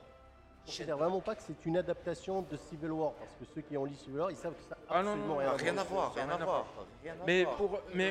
voir. Il y a des points communs quand même. Il y a les mêmes persos pour moi. Selon moi, les gars, on va en revenir plus tard, parce qu'effectivement, on va arriver au point Civil War par la suite. Mais en l'occurrence, est-ce que quelqu'un n'a pas aimé l'Iron Man ? Le film seul ? Le premier, non. C'est ni bon ni mauvais pour moi, pour être honnête. Moi, j'ai adoré les 15 premières minutes. J'ai surkiffé les 15 premières minutes. J'ai adoré. Mais je ne vois pas ce qu'on ne peut pas aimer dans ce film. Oui. Il y a l'Afghanistan, il y a le deal d'armes, il y a un personnage qui apparaît dans le premier et qui ne réapparaîtra que dans le 3 d'ailleurs. Hop, spoiler, ça c'est quand on fera la revue du 3. Il y a l'armure Mark One, il y a Jarvis sous la forme d'un bras articulé auquel Tony Stark parle en disant hey, espèce d'idiot, tu me gazes encore avec je te démonte et je te vends avec l'extincteur. Je pense qu'il y avait tout là-dedans, mais qu'il y avait peut-être aussi, et c'est probablement les défauts du film, de l'expérimentation. Tiens, on essaye ça. Tiens, on essaye tel acteur. Et finalement, tel acteur, il fera War Machine, là, il demande trop d'argent, il dégage. Il fera pas War Machine. Ouais. C'est officiellement, mais... Oui, mais War Machine, le deuxième, il est mieux que le premier. Je suis d'accord. Là, je suis d'accord. On en reparlera quand on va passer au deuxième. Je crois que ça sera la semaine prochaine. La semaine prochaine, ça sera, oui. Voilà, ça sera Thor et Iron Man 2. Voilà, exactement. Ils sont assez liés d'une certaine manière. Voilà, mais globalement, c'est, je pense, un film qu'on peut recommander à tout le monde, même ceux qui n'aiment pas les super-héros, le point du magnifique. Exact. Moi, je rejoins Harriman. C'est-à-dire, il est moyen. C'est le meilleur des trois. Hein. C'est le meilleur des trois, mais après... Au niveau Iron Man, c'est le meilleur des trois. Et Sam, tu vas tellement revenir quand on va faire Iron Man 3, parce que j'ai tellement envie de m'engueuler avec toi là-dessus. En tout cas, nous sommes d'accord pour le 2. Tu sais, le souci sur les Iron Man, c'est les méchants. Ah, c'est toujours ça. C'est le gros problème. Pourtant, ils ont choisi des acteurs. Je parle pas du mandarin, tout ça. C'est stupide. C'était moyen. On en reparlera. C'est juste le défaut du film. Je sais que tout le monde veut en parler, mais c'est juste, vaut mieux faire ça dans l'ordre, sinon on va brûler les étapes, j'ai envie de dire. Non mais n'ayons pas peur des rues. J'aurais aimé voir un Iron Man avec des problèmes de colis dans la BD. Ah, il en a très peu, effectivement. Quel dommage. Moi, je voulais un peu. Parce que ça, c'était un arc majeur dans la BD. Je me rappelle dans le 2, on le montrait, et précisons, la même pissait dans son armure, oui, mais tellement il était torché. Mais ça c'était dans le 2, mais précisons aussi que c'est le premier Iron Man sans l'ère Disney. Ouais. Ah oui, ouais. Disney n'avait pas encore racheté Marvel. C'était Paramount. Ouais, c'était Paramount, et en plus il y avait des possibilités de crossover, mais on en reparlera peut-être demain parce que ça se veut assez lié avec l'incroyable Hulk. C'est aussi la cible, c'est pour tous les publics, pour tout âge, donc je comprends qu'ils veulent pas trop parler de... Voilà, l'alcoolisme, il y a une allusion élégante, c'est l'ouverture, là, quand il est dans la Jeep de G.I., et il a un verre et il y a un lecteur CD qui est en train de cracher du AC/DC. Moi, je vais vous dire franchement les choses, les amis. Moi, quand je l'ai vu ce film, j'étais même, on va dire, rond comme une queue de pelle. Et effectivement, dans la salle de cinéma, je me suis surpris à un certain moment à me lever les deux bras en l'air, à faire yes quoi. Précisément parce que j'étais le responsable d'une bande que j'ai embarquée. J'ai fait un peu comme toi, Gohan. J'ai embarqué une bande avec moi au ciné et une bande de personnes qui sont mes cousins, qui sont de la famille, qui m'apprécient, qui me font relativement confiance. Mais dis, franchement, on va aller voir un truc d'un gars dans une armure, sérieux. Et effectivement, ils sont sortis du film conquis, complètement blastés, complètement hallucinés en disant mais sérieux, qu'est-ce qu'on vient de voir? Et pour moi, ce film il est important parce que plus que Batman, plus que tous les autres, c'est un film qui prend un certain nombre de risques. Jeff Bridges en méchant, c'est extraordinaire. Ouais, quelle bonne idée, quel dommage de le sous-exploiter, mais quelle bonne idée. Ouais. Non, sous-exploiter plutôt. Quel dommage de le sous-exploiter, mais quelle bonne idée déjà de le caster. Ça, déjà, c'est les quelques petites scènes qu'on a où il attrape Tony Stark par l'épaule. À chaque fois, j'ai l'impression d'avoir déjà vu ça chez quelqu'un de profondément humain, dit-elle, voilà, je vais t'attraper par diplomatie, mais je vais te défoncer ta race. Et donc, quelque part, le plaisir que j'ai eu, c'est de me dire, waouh, vous avez osé ça. Waouh, vous nous avez donné des moments de héroïsme, mais vous nous avez aussi donné quelqu'un qui est en train de se découvrir une origin story qui est quasiment parfaite. De toutes les origin stories, c'est une des plus parfaites.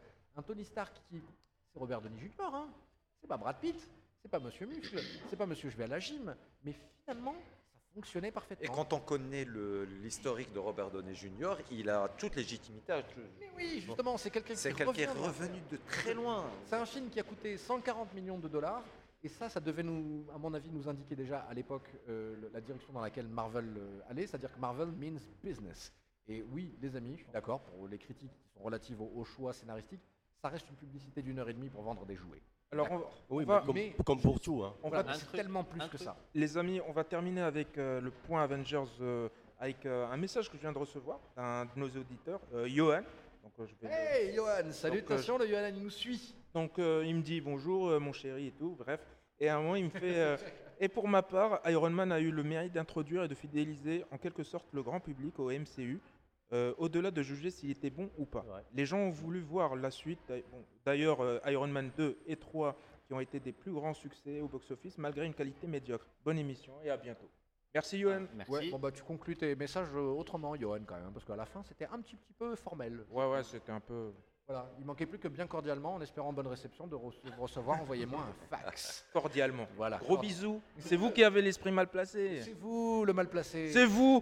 Ne tendez pas votre main devant moi. Écoutez-moi, monsieur, je ne vous ai pas dit bonjour, je ne vous dirai pas au revoir. D'ailleurs, justement, les amis, on va s'écouter un tout petit peu de musique, respirer pendant 2 secondes. On se retrouve juste après pour l'invité qui va nous parler de Hellboy. Et qu'est-ce que je suis content, il va nous parler de Mignola, c'est ça, de Mignola. Hellboy, Hellboy pour les... Mignola, Hellboy, je dis ça pour Tanelier, hein, qui nous écoute d'ailleurs, je crois, hein, le Tanelier.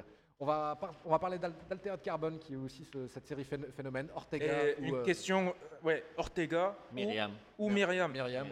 On va voter, enfin j'espère que Ortega, vous allez voter. Ortega. Ceux qui connaissent Alter... un bras bionique, ça serait... Ceux qui peuvent nous dire... Pourquoi ils préfèrent Ortega que Myriam ou Myriam qu'Ortega? Ils donnent leurs arguments. D'abord, ils s'achètent une vie, ensuite, vous donnez des arguments. Et c'est là que les mecs vont se dire mais c'est qui?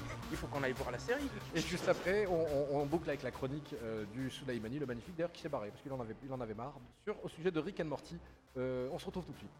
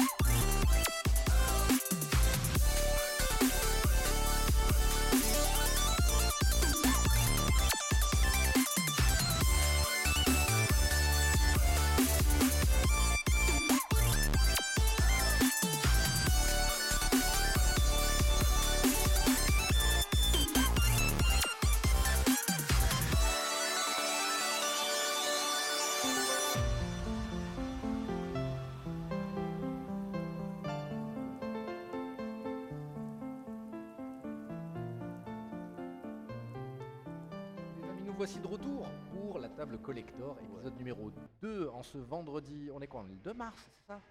Déjà le 2 mars. Bah, bonne année, on a le droit de fêter la bonne année jusqu'à la fin mars. Et bonne année aussi. Comment est-ce que Rick il dit bonne année? Ça tu vois, c'était moche à l'audio, mais en vrai aussi. C'est-à-dire que toi qui es bel homme, là tout d'un coup t'es devenu dégueulasse. Alors, Rick and Morty, je vais vous dire, je commençais par moi les amis. C'est quelque chose sur lequel j'ai procrastiné pendant plus d'un an, parce que je me disais c'est pas possible, c'est pas pour moi, laissez tomber. Et je voyais des messages passer du genre c'est peut-être une des meilleures séries au monde, mon dieu ce que c'est bien, mon dieu ce que... Et je n'y croyais pas. Et en fait, c'est pire que de l'héroïne, cette saloperie. Parce qu'à la première prise et au premier épisode, je suis parti dans un tunnel et je ne me suis pas arrêté pour me rendre compte au final que j'étais, comme tout le monde, archi-fan du... Cher ami, cher Souleymane, comment tu as découvert Rick and Morty, toi? À peu près comme toi. En fait, je regardais sur Internet, il y avait plein de mèmes qui revenaient. Les mèmes, c'est tout ce qui est culture Internet. Et je me suis dit un jour, pourquoi ne pas la regarder? Mais moi, je ne suis pas très orienté à animation, sauf en 3D, Pixar et machin. Et quelques années après, j'en suis là, complètement accro à cette série. Bon, d'abord, il faut savoir que la série, j'ai regardé les 5 premiers épisodes sans trop y croire. Mais c'est au détour de la 6e épisode que j'ai compris que cette série, elle est très très loin d'être anodine. C'est quelque chose de vraiment très profond, très... viscéral qui vous prend, qui vous entraîne et qui est imprévisible, totalement imprévisible, c'est-à-dire à peu près même schéma que Game of Thrones, vous savez absolument pas à quoi vous attendre. Bien sûr, on va essayer de ne pas trop spoiler, mais bon, c'est inévitable de part de quoi. Limite, tu peux. Enfin, il y a pas réellement de spoil. Je pense pas que ça soit si grave de spoiler. Voilà. Exactement, parce que c'est plus à titre d'anecdote, mais c'est du procédural en fait, ça se renouvelle en permanence. Exactement, et c'est imprévisible, c'est-à-dire que vous savez jamais sur quoi vous tombez. C'est un peu comme les Simpsons, mais shooté. Oh, oui. C'est du Simpson sous méthamphétamine, mais de la méthamphétamine de Walter White. Du Futurama, on va dire plutôt. Et les Simpsons, ils ont porté hommage au à Rick et Morty. Il y a le couch gag. Il y a un couch gag, Rick et Morty, c'est-à-dire qu'il y a les Simpsons qui vont s'affaler sur leur sofa et puis il y a une soucoupe volante qui leur tombe dessus, ils deviennent tout, ils meurent, ils crèvent et puis ils sont recréés par Rick. Alors Souleymane, est-ce que tu peux présenter pour les malheureux qui ne connaissent pas Rick et Morty, c'est quoi le pitch on va dire? Le pitch, très simple, mais très simple. Rick, c'est le meilleur scientifique de l'univers, c'est même de l'univers. Multivers. Même qui revient. Il a un petit-fils, il a une petite-fille, sa fille et son mari. Et il prend un malin plaisir à embarquer son petit-fils dans des histoires hallucinantes à travers l'espace, le temps et le multivers. Oui, c'est ça. C'est qu'à chaque fois, il l'embarque en disant « Vite, vite, vite, vite, Morty, on est pressé. » On a un problème, il va falloir qu'on y aille. Et c'est une grosse attitude de Doc, de Brown. Ouais, voilà. Parce que c'est la référence ultime à Retour vers le futur. Parce que c'est Doc et... Marty voilà. McFly et Rick et Morty vu que... Exactement, ils se gênent pas pour reprendre plus ou moins la... Même leur aspect. Exactement. Vraiment... Mais, au fait, Retour vers le futur, toute l'esthétique de Retour vers le futur, elle a été pompée sur un film qui est passé sur 2M quand j'étais petit, qui s'appelle Les Aventures de Buckaroo Banzai dans la 8e dimension. Ça ne s'invente pas, c'est un nanar absolu qui a été conçu comme étant un nanar, avec Peter Weller, le grand Peter Weller, et John Lithgow. C'est un projet sur lequel Kevin Smith a travaillé pendant des mois, pratiquement un an l'année dernière, pour en faire un remake. Ben oui, parce que le film, il est super. Et ça n'a pas abouti. Et ce qui m'interpelle dans cette série, c'est la multitude de dimensions. On dit que Rick et Morty vont dans plusieurs dimensions, mais cette série, elle s'imbrique sur plusieurs dimensions. Et chacune est respectée, chacune à sa profondeur. Oh. C'est tellement trash, c'est tellement punk. Oui, mais... respect, quoi. En tout cas, tout le monde est maltraité. Voilà, tout est maltraité. Mais justement, elles prennent des conventions, des trucs auxquels on est habitué pour mieux les pulvériser, les transcender. Et ça ne respecte absolument rien. Ni personne. La mort, la vie, l'enfant, rien. Il y a deux niveaux de lecture. Ceux qui ne connaissent pas vraiment ne sont pas trop geeks. Ils vont s'amuser à regarder ça. Ceux qui sont complètement geek, ils vont flipper parce qu'il y a des références à Sandman, il y a des références à... Il y a beaucoup de références à Doctor Who. Oui. Énormément de références. De Tardis. Le Tardis. Il y a des films, il y a des grands films. Bazar, il y a Body Snatcher de Abel Ferrara. L'unique, celui en noir et blanc, ou le deuxième Body Snatcher Là, non, je parle de Body Snatcher. Il y a les envahisseurs les sépultures. Voilà, les envahisseurs. L'invasion des profanateurs de tombes, avec le grand Donald Sutherland. Absolument. Voilà. Sutherland. Le père, En fait, si on a un petit peu de temps, je vais t'expliquer pourquoi ils l'ont appelé en français l'invasion des profanateurs de tombes. On en parlera peut-être une autre fois, juste pour rappel, on est toujours sur du Rick et Morty. Ben on est dans le truc. Comme je vous le disais, il y a la... D'accord. Donc, comme je vous le disais, il y a plusieurs dimensions, mais vraiment qui sont explorées, qui sont respectées, comme la dimension humaine, parce qu'avant toute chose, on pourrait... jacasser dessus pendant des heures sur l'aspect science-fiction, sur l'aspect geek, etc. Mais c'est avant tout, une série profondément humaine. Je suis obligé de te reprendre là, tu nous as sorti jacasser un mot du XVIe siècle et ensuite tu nous as mis un tu à la place d'un tout. Tu es belge, tu es Johnny Hallyday. Johnny Hallyday, il te fait ça, il te dit la mûre, tu jures. J'ai parlé tout à l'heure avec des Canadiens et ils disaient ça tout le temps, jacasser. Bah ouais, les Canadiens ils sont barrés au XVe siècle, ils ont gardé le vocabulaire de l'époque. Exactement. Comme je vous le disais. Et les thèmes, même si c'est de l'animation, mais les thèmes sont très matures. On parle de la mort, de la vie, de l'enfance, de notre place futile. C'est un thème récurrent de chez Rick et Morty, c'est notre place et notre futilité par rapport à cet univers qui est immense et qui se duplique à travers un multivers. Oui, c'est l'attitude de Rick en fait, qui considère que rien n'a d'importance et que effectivement. Nihiliste, limite suicidaire. Mais vraiment, pas limite suicidaire. Il y a carrément 2 tentatives de suicide violentes. Hein. Avec, à mon avis, un payoff qui n'arrivera qu'en saison 4 ou saison 5 peut-être. Parce que c'est ça en plus, c'est un narratif extrêmement imbriqué, c'est tellement bordel que, en fait, excusez-moi, les scénaristes de cette série, ce qu'ils font, c'est qu'ils jouent une sorte de kung-fu qui, à mon avis, le kung-fu du poulpe, qui est j'ai 8 bras, je les agite dans tous les sens, tu ne sais plus où est-ce que tu en es, tu ne sais même plus comment tu t'appelles, tu ne sais plus comment où est-ce que tu habites. Et au final, en payoff de chaque épisode, bam, une espèce de bombe émotionnelle qui t'explose parfois la gueule le plus sincèrement du monde. Je m'explique, Jerry, je ne le pouvais pas me le blairer, ce personnage-là. Et finalement, qui prend une place très importante dans la série. Mais c'est ça ce qui est énorme, c'est qu'au départ, on se dit, ok, c'est typiquement les personnages qu'on pourrait voir dans n'importe quelle animation adulte. Je sais pas couillon, la maman... Mais il n'y a pas mieux que l'épisode où il y a eu la garderie des Jerry. Oh voilà, ça me fait. Et Tariq, il est énervé, c'est pas parce qu'il a pas trouvé la solution, c'est qu'il dit putain, il y a un autre Rick qui a inventé la chose et il s'est fait des millions à cause de ça. Exactement. Chers auditeurs, vous avez entendu la réaction, vous l'avez même peut-être senti cette réaction quand il a parlé de cet exemple en particulier. Rick and Morty est bourré de choses comme ça. Il y a 14 trucs par épisode qui peuvent te faire réagir et faire wow. Et c'est des épisodes que de 20 minutes, c'est ça ce qui est bluffant. Voilà, il y a une narration, c'est... À la fois, on pourrait croire que c'est fait à la va-vite, alors que pas du tout. C'est tellement bien ficelé, c'est tellement bien trouvé. Il y a des petits détails, et surtout, c'est les détails. Je ne sais pas si vous avez remarqué, des fois, des détails d'une saison 2 va réapparaître dans la saison 3. Et peut-être qu'ils pouvaient être zappés, et pourtant qu'ils vont être utilisés à 100%. D'ailleurs, c'était l'un des pivots dans la 3e saison. En fait, je ne vais pas spoiler, mais vous avez les cadavres avec le petit... pistolet devant, dans le cadavre de Rick.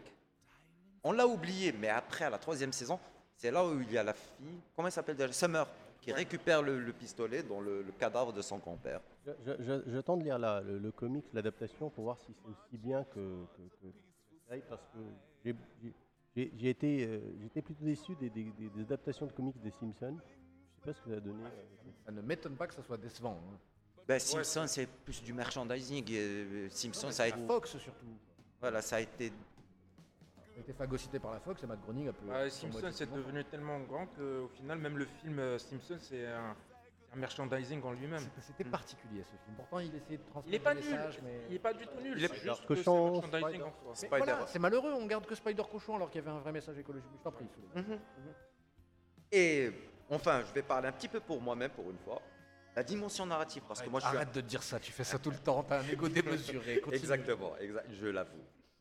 En fait, parce que je suis un grand amateur de science-fiction, de Philip K. Dick et en fait de culture science-fiction.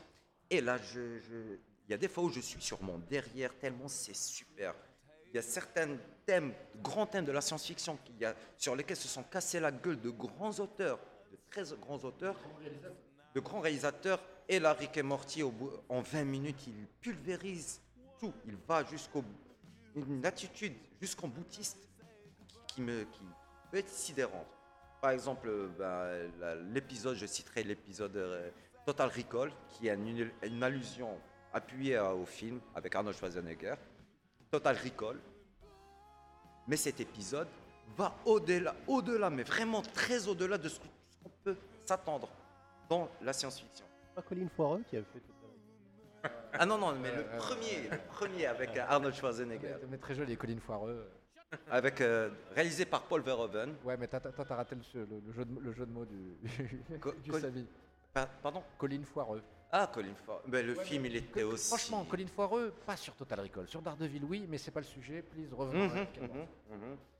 Et aussi, bon, dès qu'on dépasse le côté science-fiction, la dimension philosophique, parce que cette série ouvre les yeux sur des comment dirais-je, sur des problématiques philosophiques. Mais spoil. On va spoiler. On va spoiler. Il y a 3 ans. Spoil. D'accord, je vais spoiler. C'était l'épisode 6 où ils se retrouvent dans une situation inextricable et comment ils vont remédier à ça. Ils vont aller dans un autre univers dans lequel Rick et Morty sont morts et ils vont prendre leur place. Et puis, à un moment donné, il y a un plan qui m'avait sidéré, c'est qu'on voit Morty qui regarde sa nouvelle famille éberluée. C'est-à-dire qu'il est dans une famille. Il ressemble à ses parents. Ce sont ses parents, etc. Mais ce ne sont pas les vrais. Et il est obligé de faire avec parce qu'il a perdu ses vrais parents de son univers. Il s'approprie une famille, une nouvelle famille. Son grand-père, il n'en a rien à foutre. Il s'insère très rapidement, il prend une bière et puis il s'assoit, il rigole avec les autres. Mais là, on voit vraiment justement ce courage scénaristique de se dire tiens, ça on pourrait le faire dans un film. Il y a les mondes parallèles, ils pourraient très bien aller dans n'importe quel monde parallèle et poursuivre leur vie tranquillement et se débarrasser des. Et donc ce qui se passe, c'est que tu pointes du dos aussi un aspect qui est intéressant, c'est que Morty est un personnage dramatique, c'est un personnage tragique en fait. Afro Sensei qui nous suit sur Twitter. Jérusalem. Voilà, nous dit la chose suivante, qui est que Evil Morty est le meilleur personnage de la série. Et sur Facebook, il nous dit la chose suivante, qui est que il peut rassurer Samuel sur le fait que le comics est bon. Il l'a lu, il l'a récupéré. Frérot, c'est des histoires nouvelles surtout, et c'est vraiment bien foutu. Oui. Et je tiens à souligner, il y a la version VO, la VO qui est excellente. Mais la version française, d'après ce que j'ai entendu dire, elle est tout aussi excellente. Il y a beaucoup de travail dessus, donc vous pouvez la voir en VF sans aucun problème. Surtout que, parce que après, pour ceux qui, c'est pas juste une traduction, c'est vraiment un travail de localisation et d'adaptation des blagues. Il y a un tic, par exemple, pour le personnage de Rick. Alors, je rappelle, c'est un vieux grand-père qui boit tout ce qui drogue existe. Qui boit tout ce qui existe. De la mescaline, il la prend petit-déj, lui. Hein. Voilà, c'est-à-dire vraiment... Et comme il a toujours, on va dire, un peu d'alcool, au bout de la bouche, et qu'il rote souvent, donc forcément, quand il parle, il rote en même temps. Pour la version française, ils ont fait un vrai boulot dans ça. C'est-à-dire, au-delà du fait qu'il y a de bonnes vannes, des fois, on peut excuser des vannes, par exemple... intraduisibles. C'est par exemple l'épisode où il rentre, c'est un mix entre Inception et Freddy, les griffes de la nuit. Oui. En gros, il y a une sorte de Freddy qui dit à chaque fois, il ponctue ses phrases de bitch en anglais. Bitch. Et à un moment, en français, ils ont dit saloperie. Parce qu'effectivement, c'est pas une traduction littérale, mais c'est plus une adaptation et faire un jeu de mots derrière. Oui, probablement. Parce que, mais de toute façon, le bitch. Il a ça aussi, le Rick. Mais qui est en tâche, il n'a aucune limite. Ceux qui lui passent par la tête, font « Ah tiens, il y a ça, j'aime bien. » Il va direct. Tu conclus ? Oui. Et je laisse le meilleur pour la fin, la dimension humoristique. Parce qu'il y a dedans les meilleures blagues qui m'étaient... Enfin, j'ai eu la chance de vivre ces blagues. et je pourrais mourir heureux parce qu'après on pourra pas faire mieux. Il y a certaines blagues qui... Voilà, je peux être dans le tram, je me rappelle une blague de Rick et Morty, je commence à rire toute seule et les gens me regardent bizarrement. Par exemple. Celle que je préfère le plus, c'est celle du petit robot. Le petit robot, en fait, Rick, je veux pas spoiler parce que c'est une superbe blague. Mais spoil! En fait, c'est Rick, le matin, qui est trop paresseux pour prendre le beurre. En fait, au bout de 5 minutes, il crée un petit robot et qu'il charge de lui récupérer le beurre. Et le robot, en fait, il se réveille, il sort de sa non-existence. C'est-à-dire qu'il sort de rien, du néant. Il regarde Rick, il lui dit... What's my purpose? Il lui dit, ramène-moi le beurre. Et le petit robot, il obtempère, il va ramener le beurre. Et au bout d'un moment, il lui fait, mais... What's my purpose? Quelle est ma vraie utilité? Mais quelle est ma vraie place dans cet univers? Ouais. Il lui fait, mais tu m'as ramené le beurre, qu'est-ce que tu veux d'autre? Et l'autre, il fait, mais non, c'est impossible, mais pourquoi tu m'as créé? Et surtout, c'est la nonchalance de Rick qui est marrante. Ouais. C'est-à-dire, en français, il fait, ramène du beurre. Eh oui, bienvenue dans le monde. Voilà, et il conclut par ça, il lui fait, bienvenue au... Voilà, bienvenue au club. C'est-à-dire que nous sommes tous dans la même galère. On est dans un univers, on est embarqué dans une réalité à laquelle... On ne comprend pas qu'on soit croyant ou non, mais on est là, on est tous à la place de ce petit robot. Comme je vous disais, cette série peut ouvrir des portes philosophiques sans fond. Vous pouvez vous y perdre, mais vous y perdrez très bien. Porte ouverte à toutes les fenêtres. Exactement, comme dirait Ganyman. Ce qui est fantastique, c'est que tu nous as fait une Rick et Morty dans le sens où, en principe, Rick et Morty, cette série qui est très élaborée, elle a toujours des finishes terribles, et là, ton finish est tellement mauvais. D'accord, je vais finir. Non, c'est bon. D'accord. Non, mais, par contre, oui, t'as pointé du doigt, évidemment, le côté sens de cette série qui... on est d'accord, Simpson a été dépouillé de son sens il y a très longtemps. Peut-être que Family Guy n'a jamais eu de sens whatsoever. Peut-être pareil pour American Dad, et pourquoi pas, on s'en fout, c'est rigolo du moment que c'est fun. Cette série, elle a un sens incroyable et je pense qu'on veut tous savoir qu'est-ce qui se passe avec Evil Morty, quoi. Après une petite, juste pour conclure par rapport à la chronique, malheureusement, il a été annoncé récemment que la quatrième saison serait prévue pas plus tôt que 2019. Parce qu'il y a de gros problèmes entre les deux créateurs, Dan Harmon et Justin Roiland. Ils ont juste dit qu'ils avaient pris trop leur temps, c'est tout. C'est juste que ça coûte une belle de flous de faire des séries avec eux. Désolé, j'arrête après. Hein. Vous vous rappelez de l'épisode où ils ont en fait coupé l'univers en plusieurs morceaux? Oui, ça donc, c'était énorme. L'image se coupe. Et donc, ça veut dire que tu dois assister à une scène qui est légèrement différente de l'autre, mais qui ressemble à celle qui est en bas à droite. En gros, c'est 16 fois le... Ils sont passés à 256 et je pense qu'ils sont passés à 1024 à un moment. C'est-à-dire qu'il y a un travail de conception et d'invention. Et je pense qu'un des secrets de cette série-là, c'est le même secret que pour South Park. C'est-à-dire que c'est une personne qui fait 3 voix ou 4 voix. Exact, à la fois. Justin Roiland. Voilà, le même secret que pour American Dad ou Family Guy. C'est-à-dire que c'est très élaboré, très pensé, c'est très conçu à l'avance. Mais en même temps, il laisse une place énorme à juste l'instinctif. Et dans les scènes de tournage, si vous allez chercher justement les making-of où on voit Roland enregistrer, ça lui arrive d'être bourré quand il... Mais il y a beaucoup d'improvisation aussi. Il y a une scène, je me rappelle, il y avait une scène qui... Voilà, il y a une scène qui clairement a l'air d'être improvisée. Le mec, il se torche, il commence à déblatérer des dialogues. Et c'est après coup qu'on crée une scène qu'on dessine. Je te jure qu'à l'instant où tu es en train de nous expliquer ça, tu es en train de faire des gestes en l'air... on va dire une notion à la main gauche. Parce que j'ai vu le Justin Roiland se torcher à la tequila et déblatérer des dialogues. Tu aimes cette série parce que tu t'es reconnu dans Rick et c'est tout, dis la vérité. Exactement, je me suis mis à la place de Morty. Mais tu es Rick, arrête, tu es Rick. Je ne suis pas nihiliste pour lui. Mais bon, ça viendra. Moi, quand je parle Black Panther, tout le monde me regarde comme un Rick. Donc. Voilà, exactement. On va passer donc à l'invité, Monsieur Harriman. En fait, Hellboy, c'est assez bizarre. C'est un personnage que tout le monde connaît, mais c'est rare qu'on ait lu la BD. En fait. C'est ce que j'ai remarqué avec les concerts. C'est-à-dire que, en fait, si vous avez vu les films, le premier est super, j'ai rien à dire. Le deuxième, moyen, on va dire. Ça va, mais ça n'a absolument rien à voir avec la BD. C'est un film del Toro, quoi. Voilà. C'est très différent de ce que c'est que le personnage Hellboy, parce que si je dois comparer Hellboy, c'est très loin des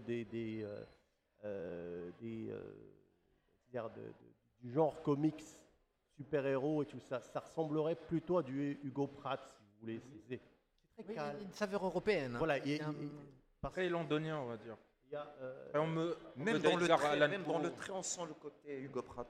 Oui, tout à fait. Bah, d'ailleurs, Alan Moore, le grand Alan Moore, dit de Mignola, le créateur, c'est l'expressionnisme allemand qui aurait rencontré Jack Kirby. C'est très graphique. C'est vraiment une œuvre d'art. C'est une œuvre. J'imagine qu'il n'a pas dû dormir pendant une semaine. Alan Moore qui vous fait une fleur. Alan Moore a écrit une très bonne critique en fait sur Hellboy. Je vous conseille de lire, qui donne vraiment une idée assez claire de ce que c'est que le personnage. Alors Hellboy, si on parle de Hellboy, c'est une création. Harriman, je vais juste te poser une question avant que tu te lances. À quelle occasion tu as eu, on va dire, connaissance de Hellboy? Excellente question. Alors, j'ai connu Hellboy bien avant le film. Bizarrement, je suis tombé sur un artbook qui s'appelait la Bible infernale. D'accord. Et j'étais fasciné par le style graphique, on va dire, de Mike Mignola. Et à partir de là, j'ai essayé d'avoir les BD. Ça a pris un certain temps pour les commander, pour les avoir. Et total. On est en quelle année là, à ce moment-là? On est 2003. Ouais, ah ouais, donc 2002, 2003. D'accord. Souffert. Ah, j'ai souffert. Ah oui, j'ai souffert. J'ai dû attendre un an pour avoir le. Mais 2003, le film est pas sorti très tard après ça, non? Un peu plus tard, je crois 2005, je crois. 2005. 2004, 2005. Et donc, une fois que tu embarques sur le wagon Hellboy, qu'est-ce qui se passe? C'est une vie, quoi. Non, je suis à une cinquantaine de BD. Ah facile. Ouais. Ah oui. Bah non, mais il faut savoir une chose. Les versions reliées. Non, mais il faut savoir une chose. C'est que Hellboy, c'est le Hellboyverse. C'est tout un univers. C'est aussi large que Marvel et DC. C'est vraiment. Avec le BRP. Alors, il y a le PPRD. Il y a le. Alors, PPRD pour ceux qui. PPRD, voilà. Non, vas-y, non. C'est une organisation du secrète du gouvernement.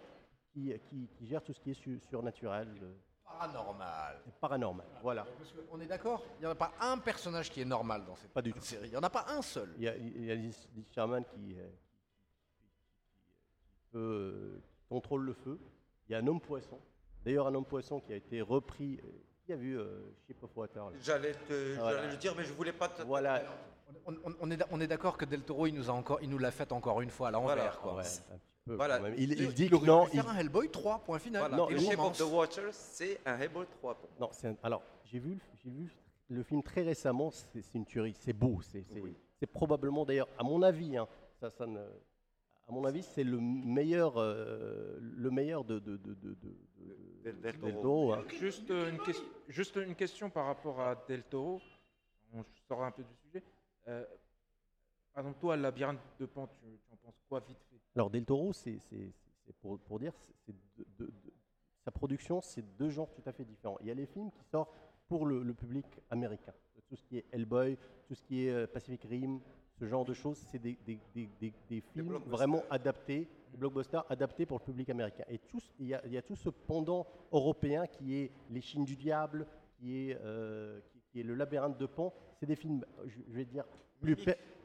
Non, Mimic, c'était un truc français, c'était un truc pour les Américains. D'accord. Et il a regretté Mimic, lui. Il dit que c'était une très mauvaise expérience parce qu'il a été heurté par le système de production et tout ça.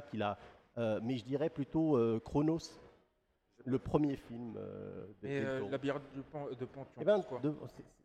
C'est un conte de fées totalement assumé, mais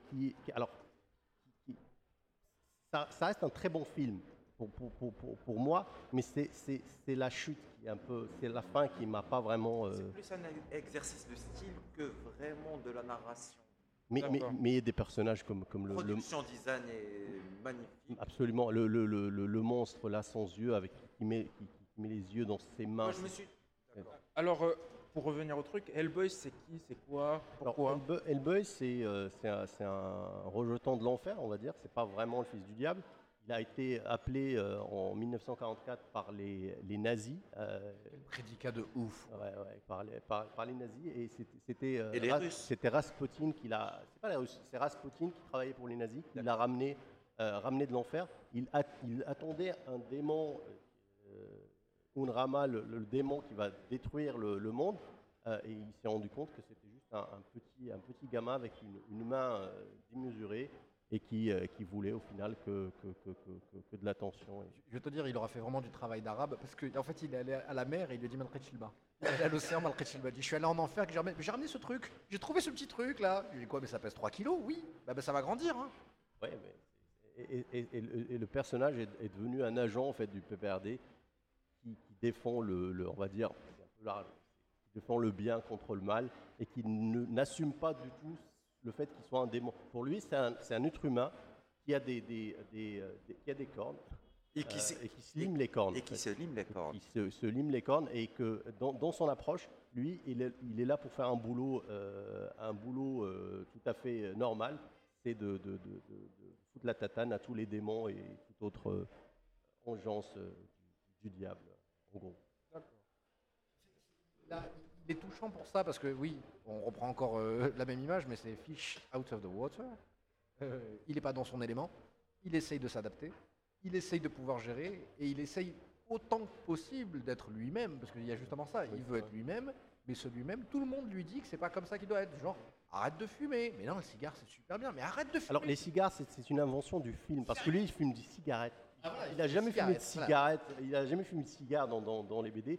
D'ailleurs, il y a une chose très, très importante qui n'a pas malheureusement été vraiment reprise dans les films, c'est que, je disais, c'est tout un univers. En fait, il n'y a pas que Hellboy, il y a Alicia Vikander qui a sa partie. Il y a énormément d'adaptations de BD concernant Absapiens, qui est l'homme poisson, qui a ses propres problèmes et qui cherche à retrouver sa vraie identité, parce qu'au final, c'est pas vraiment un homme poisson.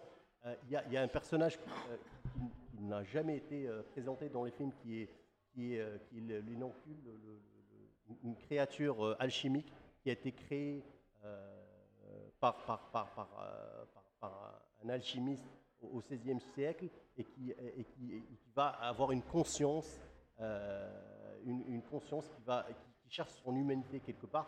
Et c'est ce personnage en lui-même qui va... C'est pas lui qui est dans un scaphandre.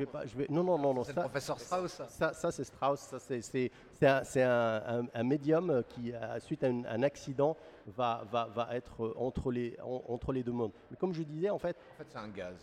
C'est un gaz, oui. C'est un gaz. Le gars, voilà, il a...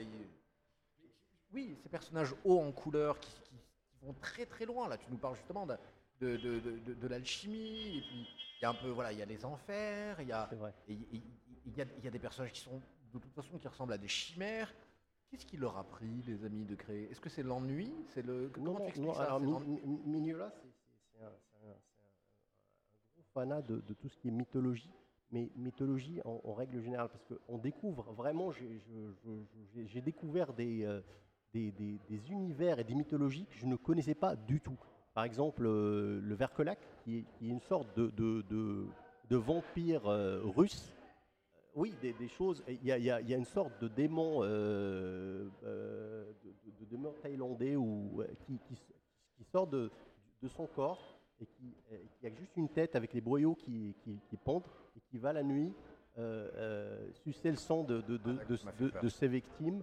Et là, tu as des personnages ici qui sont vraiment inédits, totalement inédits, parce que en règle générale, on parle des loups-garous, on parle des vampires, oui, on va parler des ghouls. Ouais. Mais il y a des petites perles de mythologie qui sont reprises et qui sont reprises par Mignola et d'une façon magistrale, parce que ces personnages, au final, ils leur donnent une humanité quelque part. Et c'est ça qui est touchant. C'est vraiment. Mais en plus, c'est un univers vaste.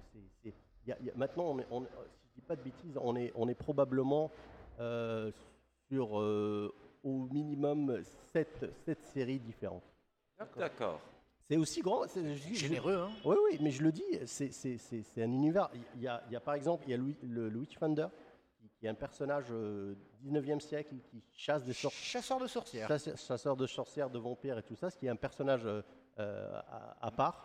Pas oublier Edward Grey. Je crois qu'il y a un Batman. Non, ça c'était avant. Ça, alors, il y a eu un Batman, il y a eu un Ghost, le personnage Ghost, vous connaissez, c'est un personnage qui a été créé dans les années 90. C'est une sorte de fantôme vengeur d'une femme. Il y a Savage Dragon aussi. Il y a énormément de crossover, surtout du côté DC et Dark Horse, parce que c'est une production Dark Horse. D'ailleurs, c'est l'éditeur, mais Hellboy, c'est surtout leur cheval J'ai envie de dire cheval de bataille. Oui, un peu, ouais. C'est ça que la tête d'affiche. Cheval de bataille sombre. Voilà, le vaisseau amiral. C'est sûr que Hellboy, il a cette esthétique qui est irrésistible. Cette espèce de gueule. Parce que c'est une gueule, hein. Une gueule, c'est pas un personnage sexy, c'est pas Clark Kent, c'est pas... Justement, il est l'anti-héros, quoi. Voilà, c'est l'anti-héros. Oui, c'est un mec baragué avec une main... Gigantesque et des sabots. Hein. Elle est en pierre, sa main, c'est ça ? Elle est en pierre, il faut lire la BD, mais en fait, sa main, c'est là où... L'histoire tourne sur cette main-là, parce que c'est pas vraiment sa main. Ah merde! Quand il a. Je vais spoiler.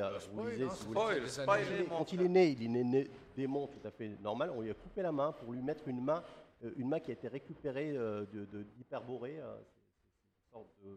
C'est une sorte de golem? Non, c'est une sorte de mythologie à la Lovecraft. En fait, il faut savoir une chose. Oui, t'as dit le mot-clé là. Voilà. Lovecraft. Oui, il faut savoir une chose. Quand on s'attaque à Hellboy, il faut avoir en tête deux choses. Edgar Poe et Lovecraft. C'est les deux éléments. Voilà, c'est ça qui m'a attiré dès le début, parce que moi j'ai commencé à lire quelque part, j'ai découvert la littérature avec Edgar Poe. Et pareil ici, Johnny. Voilà, c'est devenu mon dada. J'ai cherché pendant des années à regrouper la totalité de ce qui a été écrit sur le personnage et par le personnage, par Edgar Poe. Et Hellboy, quelque part, c'est un mélange assez bizarre entre Edgar Poe, Lovecraft et Kirby. Le gothique anglais. Le pur gothique, c'est vraiment, en fait, t'as dit le mot, c'est du gothique, mais dans le bon sens, c'est pas... Bien sûr, oui. C'est moderne. Voilà, non, mais pas du tout, c'est même pas le moderne, c'est le gothique 19e. C'est l'esthétique gothique 19e, c'est-à-dire que c'est ce côté... victorien, on va dire. Victorien totalement assumé par le personnage. Il faut savoir que, par exemple... Mignola a travaillé sur le Dracula de Ford Coppola. Il a créé une bonne partie de tout ce qui est château et tout ça, c'est du Mignola. D'ailleurs, il a adapté le film en BD, une BD assez rare. Je la cherche. Tiens, prends-la. une adaptation du film. Il faut savoir aussi que Mignola a travaillé beaucoup pour le cinéma. Je vais vous étonner, des films comme Atlantis de Disney, là. Oui. Ah oui, d'accord. Qui était d'ailleurs un four, hein. Ça n'a pas marché, hein. Ça n'a pas marché, mais ça reste un bon film. Ah oui, c'est beau. Dans l'esthétique. Graphiquement, c'est du Mignola. C'est Nadia, le secret de l'eau bleue, quoi. Oui. Il y a eu une sombre histoire de plagiat autour de ce film, si je me rappelle bien. C'est ce que je viens de dire, Nadia, le secret de l'eau bleue. Voilà. D'ailleurs, il est derrière aussi le meilleur Blade entre les trois. C'est le 2, pour moi, hein. Guillermo del Toro. Guillermo aussi, c'était leur première coopération, en fait. C'est là. Il a travaillé sur Blade 2. D'accord, d'ailleurs, parce que le Blade 2, il déchire. Pour moi, c'est une des meilleures adaptations comics, on va dire, jusque-là. Je le dis, pourquoi ? Parce que il y a un style. Il y a d'ailleurs, on voit le Blade 1, c'est pas mal, hein. J'ai bien aimé le Blade 1. Mais Blade 2, ça vous emmène quelque part. Moi, je me rappelle, c'était épique. On parle du 3. Non, on parle pas du 3. Excuse-moi, on parle de 3 juste pour dire à Ryan Reynolds. Il y a eu un 3. Ce mec a une chance monumentale. Il s'est planté monumentalement 3 fois. Ouais. Une fois en Deadpool, une fois en Trinity, je crois qu'il s'appelle Trinity ou je sais pas quoi. Ouais. Et une fois en Green Lantern, et il arrive. Non, mais il s'est planté 4 fois, hein, parce que t'as oublié le film des morts là, des flics qui chassent les morts. C'est une adaptation de BD. Ouais. Avec celui que vous avez. Big Jeff Bridges. Tonton Jeff. Je voulais te demander, parce que tout à l'heure on avait évoqué ça par rapport à. Parce qu'effectivement, voilà, Mignola et Del Toro avaient une longue contribution. Et je viens d'apprendre à travers toi qu'effectivement ils avaient. Alors, c'est pas officiel. C'est pas officiel, voilà, justement. C'est pas officiel, mais Alors, déjà, il faut savoir une chose, la prochaine adaptation de Hellboy se fait sans Del Toro. Mais avec Mignola, donc déjà, et puis quand on sait que Del Toro a essayé de relancer ce troisième film pendant des années et que ça a finalement pas marché, parce qu'il, d'une part, qu'il était surbooké parce qu'il doit faire... C'est le mec le plus surbooké d'Hollywood maintenant. Ah oui, parce qu'il faut... Il travaille sur une dizaine de projets à la fois. D'ailleurs, il a lâché le Bilbo là pour ça. Et d'ailleurs, exactement. Il est crédité comme scénariste. Voilà. Et d'ailleurs, Mignola a travaillé sur le Bilbo. Si vous voyez le côté quand il va dans la grotte et qu'il y a ces trolls et tout ça, ça pour moi c'est du pur Mignola. C'est du Mignola pour moi parce que là, on voit vraiment le côté qu'il a amené dans le film. C'est quoi. Bizarre. C'est une des séquences les plus naïves de la trilogie à mon sens. Mais naïve dans le bon sens, hein, c'est-à-dire sincère. Oui, ouais, alors je ne vais pas critiquer le film. Bien sûr, il y a Seigneur des Anneaux et il y a Le Hobbit. C'est pas du tout la même chose, quoi. On a un chef-d'œuvre, puis on a un film que je qualifierais de moyen. Je te recadre juste par rapport à Hellboy. Enfin, parce qu'effectivement, moi-même, j'étais le premier surpris quand on dit qu'ils vont faire un reboot de Hellboy. J'ai dit, oui, pourquoi pas le 3 ? Mais effectivement, là, avec ce que j'ai entendu autour de la table, par rapport alors, à... C'est pas vraiment un reboot. Parce que j'ai lu. Non, parce qu'ils vont introduire des personnages qui sont venus dans la BD vraiment tardivement. Parce qu'il faut savoir une chose sur Hellboy. Hellboy est mort. Je m'excuse de vous spoiler. What mais... Merci, ouais, spoil, merci. Ouais, je viens de vous casser la barre, mais c'est de notre autorité, en fait. Bon, en fait, scoop, on va tous mourir. Ouais, un scoop. Non, il faut savoir une chose sur Hellboy. Il y a 13 volumes, et après le 13e, vous avez 2 volumes qui s'appellent Hellboy and Hell. C'est Hellboy en enfer, il rentre chez lui pour... Et là, effectivement, c'est un personnage. C'est là où je reviens vers le côté franco-belge et la saveur européenne. Voilà, la saveur européenne, parce qu'il y a une tendance dans ces BD-là, c'est qu'ils créent une sorte de toute une histoire pour un personnage. Ils donnent un lieu de naissance et une date de naissance, et un lieu de mort et une date de mort. Ça, c'est une sorte de spécificité. De signature. On a ça pour Blueberry, par exemple. Blueberry, on sait quand il est né, on sait exactement quand il est mort. Donc, entre-temps, on peut créer on parle du personnage et on crée des histoires là-dessus. Bah, Hellboy a exactement la même chose, c'est qu'il commence... On sait qu'il est né en 1944 pour la Terre, il est né dans le 16e siècle, réellement, en enfer, et il va mourir. Et c'est à partir de là où on joue. Le film, pour revenir sur le film, il prend des personnages qui sont vraiment dans le volume 12 et 13, c'est-à-dire vraiment à la fin. Je ne sais pas ce qu'ils vont faire exactement, mais c'est très certainement pas un reboot. C'est-à-dire que officiellement c'est une suite, mais comme c'est un nouveau cycle, ils vont profiter. Je ne veux pas dire de bêtises, mais c'est probablement pas une suite, c'est probablement une autre version d'Hellboy. Parce que même quand j'ai pas vu grand-chose, j'ai vu qu'une photo ou deux. On montrait sa main et on montrait le maquillage. C'est l'acteur de Stranger Things. Absolument. Mais je trouve que c'est un peu... Quel dommage de nous priver de Ron Perlman. Ouais, je le dis aussi. Mais pour revenir à la chose, parce qu'au final, tu m'as dit, c'est pas officiel, tu as senti qu'ils se sont embrouillés. Selon toi, qu'est-ce qui te fait dire ça ? Ce qui me dit ça, c'est déjà qu'il n'y a eu aucun commentaire de la part de Mignola par rapport au dernier film de Shape of Water. Et c'est évident que c'est beaucoup du Ab Sapiens, quoi. Je m'excuse. Justement, c'est ce que j'ai entendu autour de la table. Au final, j'ai presque envie d'aller le voir avec ce point de vue, quoi. J'aurais été tellement vendu si on m'avait vendu un spin-off sur Abe, précisément, voilà. Parce que l'acteur qui livre ce personnage-là, je vous le rappelle, pour ceux qui l'ont pas, vu, je le rappelle. C'est le même acteur que. Oui, mais pour celui qui l'ont pas vu, c'est un bonhomme qui a un masque. Sur son visage et les yeux sont animés en animatronique. C'est-à-dire que le bonhomme n'a aucun outil de transmission de ses émotions en dehors de sa gestuelle. Et pourtant, le jeu d'acteur est bluffant, le film. Doug Jones. Il paraît que Doug Jones a refusé d'être crédité pour que ça soit la personne qui a fait la post-synchro, parce que c'est pas lui qui fait la voix en plus de son personnage, c'est quelqu'un d'autre qui fait la voix, et il a refusé. Alors, regardez l'humilité de ce monsieur qui fait un travail de dingue. C'est un grand monsieur parce qu'il faut savoir, Doug Jones a fait, a fait, a, a fait le personnage de la mort sur Hellboy 2, a fait le personnage du Minotaure sur Labyrinthe de Pan, que tu citais tout à l'heure. Il a fait le Minotaure. Non, il a fait le Minotaure et il a fait aussi l'autre personnage avec les mains, le monstre sans nom là. Ah là, le truc dégueulasse là avec les yeux. Ouais. Et d'ailleurs le faune. Ah, le Minotaure, je m'excuse, le faune, c'est plutôt un faune. Voilà le mec. En fait, j'ai peur de dire une connerie, mais ça changera pas du quotidien. Mais je me suis toujours demandé, le mec qui a des yeux sur la pomme, comment il fait quoi ? Mais bon, ça. Ok, bon.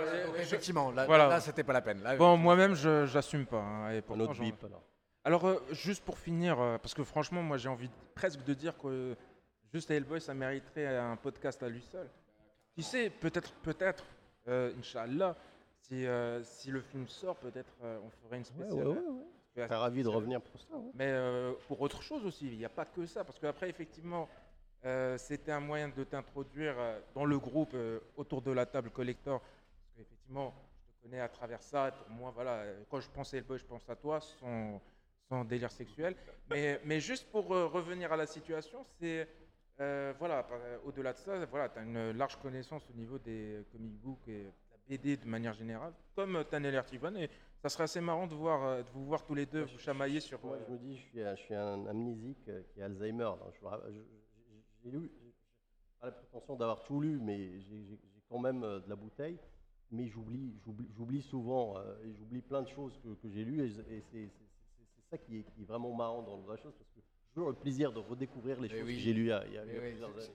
Ce que j'appelle moi les poissons, il y a des classifications, des films que tu comprends pas, ça s'appelle des canards. Parce que tu arrives à la fin du film, tu dis qu'est-ce qu'il y a ? Tu dis c'est un canard en fait. Voilà, tu as la réponse à la question, mais pourquoi c'est un canard ? Première chose, deuxième chose, il y a effectivement les poissons, ça c'est des films que tu oublies complètement.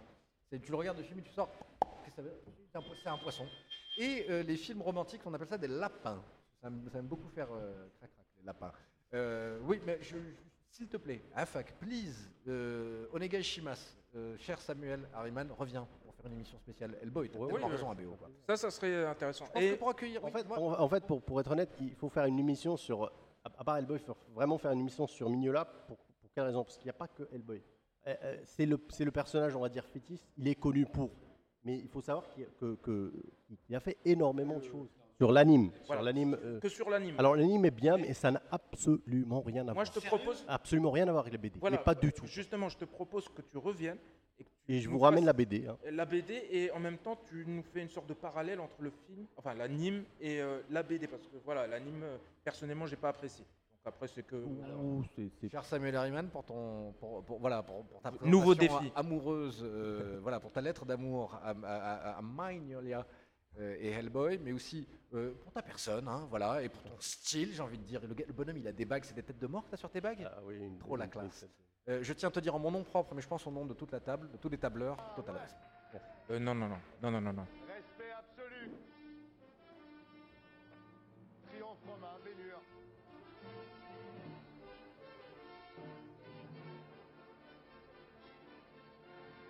Merci à tous. Voilà. Triomphe romain pour accueillir le Sami Harriman. Franchement, excellent recrutement à Ebio, lieutenant à Ebio. Bah écoute, c'est mon pote. Et on va finir en une phrase. Alors c'est Altered Carbon, d'accord ? C'est une série qui est sortie sur Netflix, adaptée d'un roman qui est sorti en 2002. Et ce qui est marrant, juste, les droits étaient achetés aussitôt que le livre. Ça arrive. Voilà, c'est tout sur Altered Carbon. Merci, au revoir. Merci d'avoir écouté la table collector. Retrouvez-nous sur Twitter. En gros, Myriam versus Ortega, et voilà, c'est réglé. Voilà, en gros, non, pour revenir vite fait, on va faire vite fait. Non, mais le roman est bien. Hein, pour l'avoir lu, il est bien. Mais la série, c'est vraiment, pour moi, hein, c'est vraiment une des meilleures séries que j'ai vues. Bah, écoute, alors, on valide. Je ne l'ai pas encore terminé. Désolé. Alors, tu dégages. Désolé. Donc, tu dégages, d'accord, tout de suite. C'est le médecin. Non, bon, on va... Voilà, bon, on a rigolé, mais au final, ça va être sérieux. Myriam ou Ortega ? Ah, Myriam. Mais tu t'es arrêté à quel épisode ? Bon, je suis au 6e. Bah, c'est normal, t'as pas vu le 7e. Donc, c'est là où il y a Ortega. Donc voilà, grosso modo. J'aime bien Ortega aussi. Mais Myriam. Ortega, pour vous dire, c'est la petite qu'on peut manier. Et Myriam, elle a une île. Donc qualité ou quantité. C'est normal, les amis, si j'ai rien compris.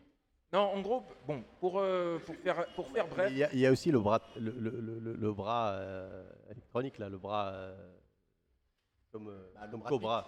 Le bras bionique. Le bras bionique, il y a aussi le bras bionique pour Ortega. Ah bon, il y a Inspecteur Gadget dans cette série aussi. Non, je Gohan, à ton tour. Allez, après toi. Oui, juste pour parler de la série, c'est que moi, bon, j'ai rien préparé pour la série. Alors tu dégages, voilà. Parce que je l'ai pas encore terminé. Prends tes affaires et tu quittes la maison. Un avant-goût, qu'est-ce que tu en penses? Ce que j'en pense, déjà, l'ambiance du film et l'intrigue, c'est le fait de ne pas mourir, de ceux qui sont morts, ils changent de corps et tout, et aussi le décor. Ça rappelle un peu... Alors là, j'ai encore oublié un mot. Alors pour le pitch, le temps que tu le retrouves, le pitch vite fait, c'est un monde futuriste où on a la possibilité de changer de corps. On pourrait dire que c'est un mix entre... C'est quelque part du Philip K. Dick. Hein, voilà, je dirais que c'est un mix parfait entre Blade Runner et Ghost in the Shell. Voilà, Blade Runner. Voilà.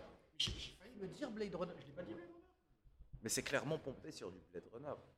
Il n'y a pas des bas-fonds, le côté... Il n'y a pas de pompage. Est-ce que Blade Runner n'a pas été pompé lui-même? Bah oui, The Long Tomorrow. C'est pas réellement un pompage. On va dire un hommage à Blade Runner. C'est même pas un hommage, je veux dire. Mais ça reste des influences. C'est différent. Les influences cyberpunk, elles sont là. Il y a du robot dedans? Des intelligences artificielles. Pas exactement, parce qu'il n'y a pas de répliquant, quoi. Non, il y a une intelligence artificielle. Il y a des clones. Alan Edgar Poe, d'ailleurs. Voilà. Edgar Poe, génial. Mais oui. Mais on va laisser Gohan nous donner son avis par rapport à... Et moi, juste, on a parlé de Myriam et d'Ortega, mais il ne faut pas oublier le personnage de la série qui est, on va dire... Kovacs. Takeshi Kovacs. Ouais. Takeshi Kovacs, en gros, pour restituer. Moi, j'essaie juste de me rappeler le nom de l'acteur. Kylian quelque chose. En gros, c'est Kinnaman. Kinnaman, c'est lui qui a joué Suicide Squad. Lui qui a joué Rick Flag pour Suicide Squad et le président des États-Unis. Non, c'est juste le versus du président. Qui s'est fait avoir. Désolé pour le spoil. Non mais rôle délicieux dans House of Cards. Mais l'acteur, il est vraiment énorme. J'ai beaucoup aimé. Bon, juste les 6e premier épisode et il joue bien. À un moment, je pensais j'avais oublié qu'il avait joué dans Suicide Squad et je le voyais bien dans Adam Warlock pour Marvel. Mais juste après, je dis voilà, il a joué dans Suicide Squad, difficile d'aller dans l'écurie Marvel. Vraiment non, mais il est toujours avec. C'est pas impossible. Mais il y a déjà, il y aura un Suicide Squad 2, donc il sera présent. Non, c'est une mauvaise nouvelle. Ça. Oui, mais on n'a pas le choix. Bon, moi, je vais faire ma review assez rapidement. C'est de la merde. Non, je plaisante. Non, franchement, c'est une bonne claque. Déjà, le trailer, le teaser trailer, bande-annonce promettait, ils ont assuré leur promesse. Et bien sûr, ce qui est bien, c'est que ça commence. Bon, le pitch initial, c'est que c'est quelqu'un qui, le personnage Takeshi Kovacs, qui se réveille dans un autre corps, on va dire. Il ne sait pas qui il est, c'est quoi ce corps, pourquoi il a été réveillé 250 ans plus tard, déjà. 250 ans. Voilà, déjà le point de départ, c'est dans le futur. Là, ça va être encore plus dans le futur. Après, il y a une sorte de dénonciation par rapport à la société actuelle, c'est-à-dire que voilà, plus on est riche, plus on peut se réincarner sur plusieurs corps. Il y a des aspects... On peut se payer des clones. Voilà, on peut se payer des clones, des choses comme ça. Et j'ai vraiment entendu clone au début, j'ai dit quel intérêt de se payer des clones, le mec s'ennuie chez lui. Enfin. Et en l'occurrence, après, au départ, il a été réveillé pour enquêter autour d'un meurtre d'un personnage. L'homme le plus riche. Le plus riche de cet univers-là. George Abitbol ? Non. Et au départ, on se dit, voilà, c'est histoire classique, sauf que... Il a été engagé par le mec qui a été tué. Voilà, été tué, et il veut savoir pourquoi, comme il sait qu'il ne s'est pas suicidé, comment il a été tué, il veut savoir qui on a... C'est une enquête, en fait. Hein. C'est une enquête, mais au final, c'est ça ce qui est intéressant, c'est que plus on avance dans l'histoire, plus on se rend compte qu'on était dans une boîte, embriqué dans une boîte, embriqué dans une autre boîte, ainsi de suite. Et au final, on se rend compte que ce qui était important, ce n'était pas la petite boîte de l'enquête, c'est une boîte encore plus intéressante, c'est-à-dire à la fois à long terme, en termes de série, donc j'imagine en termes de roman, Ça doit être encore plus évolué. Alors, je ne dis pas de bêtises, il y a 2 romans en fait. Il y a encore un roman. Il n'y en a pas 3, je crois. Oui, peut-être 3. D'accord. Et après, bon, sans spoiler, parce que là, bon, vaut mieux pas spoiler, parce que la fin, il y a une fin qui est intéressante parce que ça laisse aussi un cliffhanger pour la saison 2. C'est-à-dire un cliffhanger en termes de casting. Je n'en dis pas plus. À la Doctor Who. Voilà, un peu à la Doctor Who. J'en dis pas plus. Mais voilà, c'est une série à découvrir. Mais voilà, pour finir, Ortega ou Myriam ? Myriam. Moi, je dis Ortega. Ortega.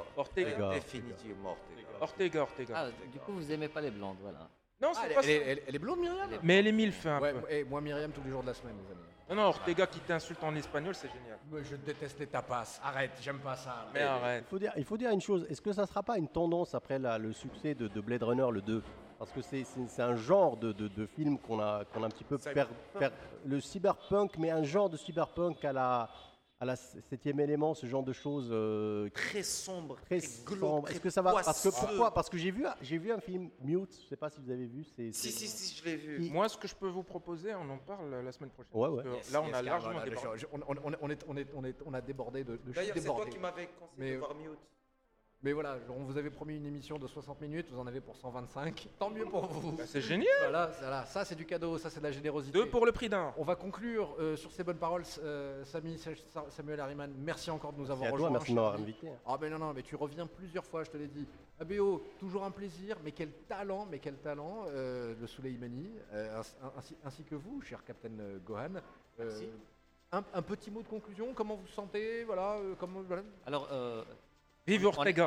On est prêt pour... Vive Ortega. Non, je vais te spoiler Dragon Ball Super, là. Ah. Non, je l'ai vu, c'est cool. Bon, alors, justement, on parlera de Dragon Ball Super demain, et demain, chers auditeurs, on parlera d'une initiative. Voilà, d'une initiative peut-être pas analogue aux Avengers, mais qui réfléchit aux Avengers. On est en train de tous réfléchir, les amis, qu'est-ce qu'on fait pour la première d'Avengers. Et si vous sentez concerné par cette question, écrivez-nous à latablecollector. À gmail.com. Bien, La Table Collector est une émission produite et réalisée par Freshcast et DMM Planète. Rejoignez-nous donc, installez-vous, vous aussi, autour de La Table Collector sur le www.latablecollector.com. On se donne rendez-vous donc demain pour parler de plein de choses intéressantes pour le prochain épisode avec, d'après ce que je sais, c'est ABO, Souleymane, probablement le Gohan également qui nous rejoindront. Et un autre invité. Et un autre new challenger, un autre newcomer. Et d'ici là, retrouvez nos émissions en 24h/24 et en replay et en streaming. Ou alors sur twitter.com/tablecollector, sans oublier de visiter dmmplanète.com. On remercie encore le Misco de nous accueillir. Sur ces bonnes paroles, les amis, à tous. Excellente soirée, très bon début de week-end.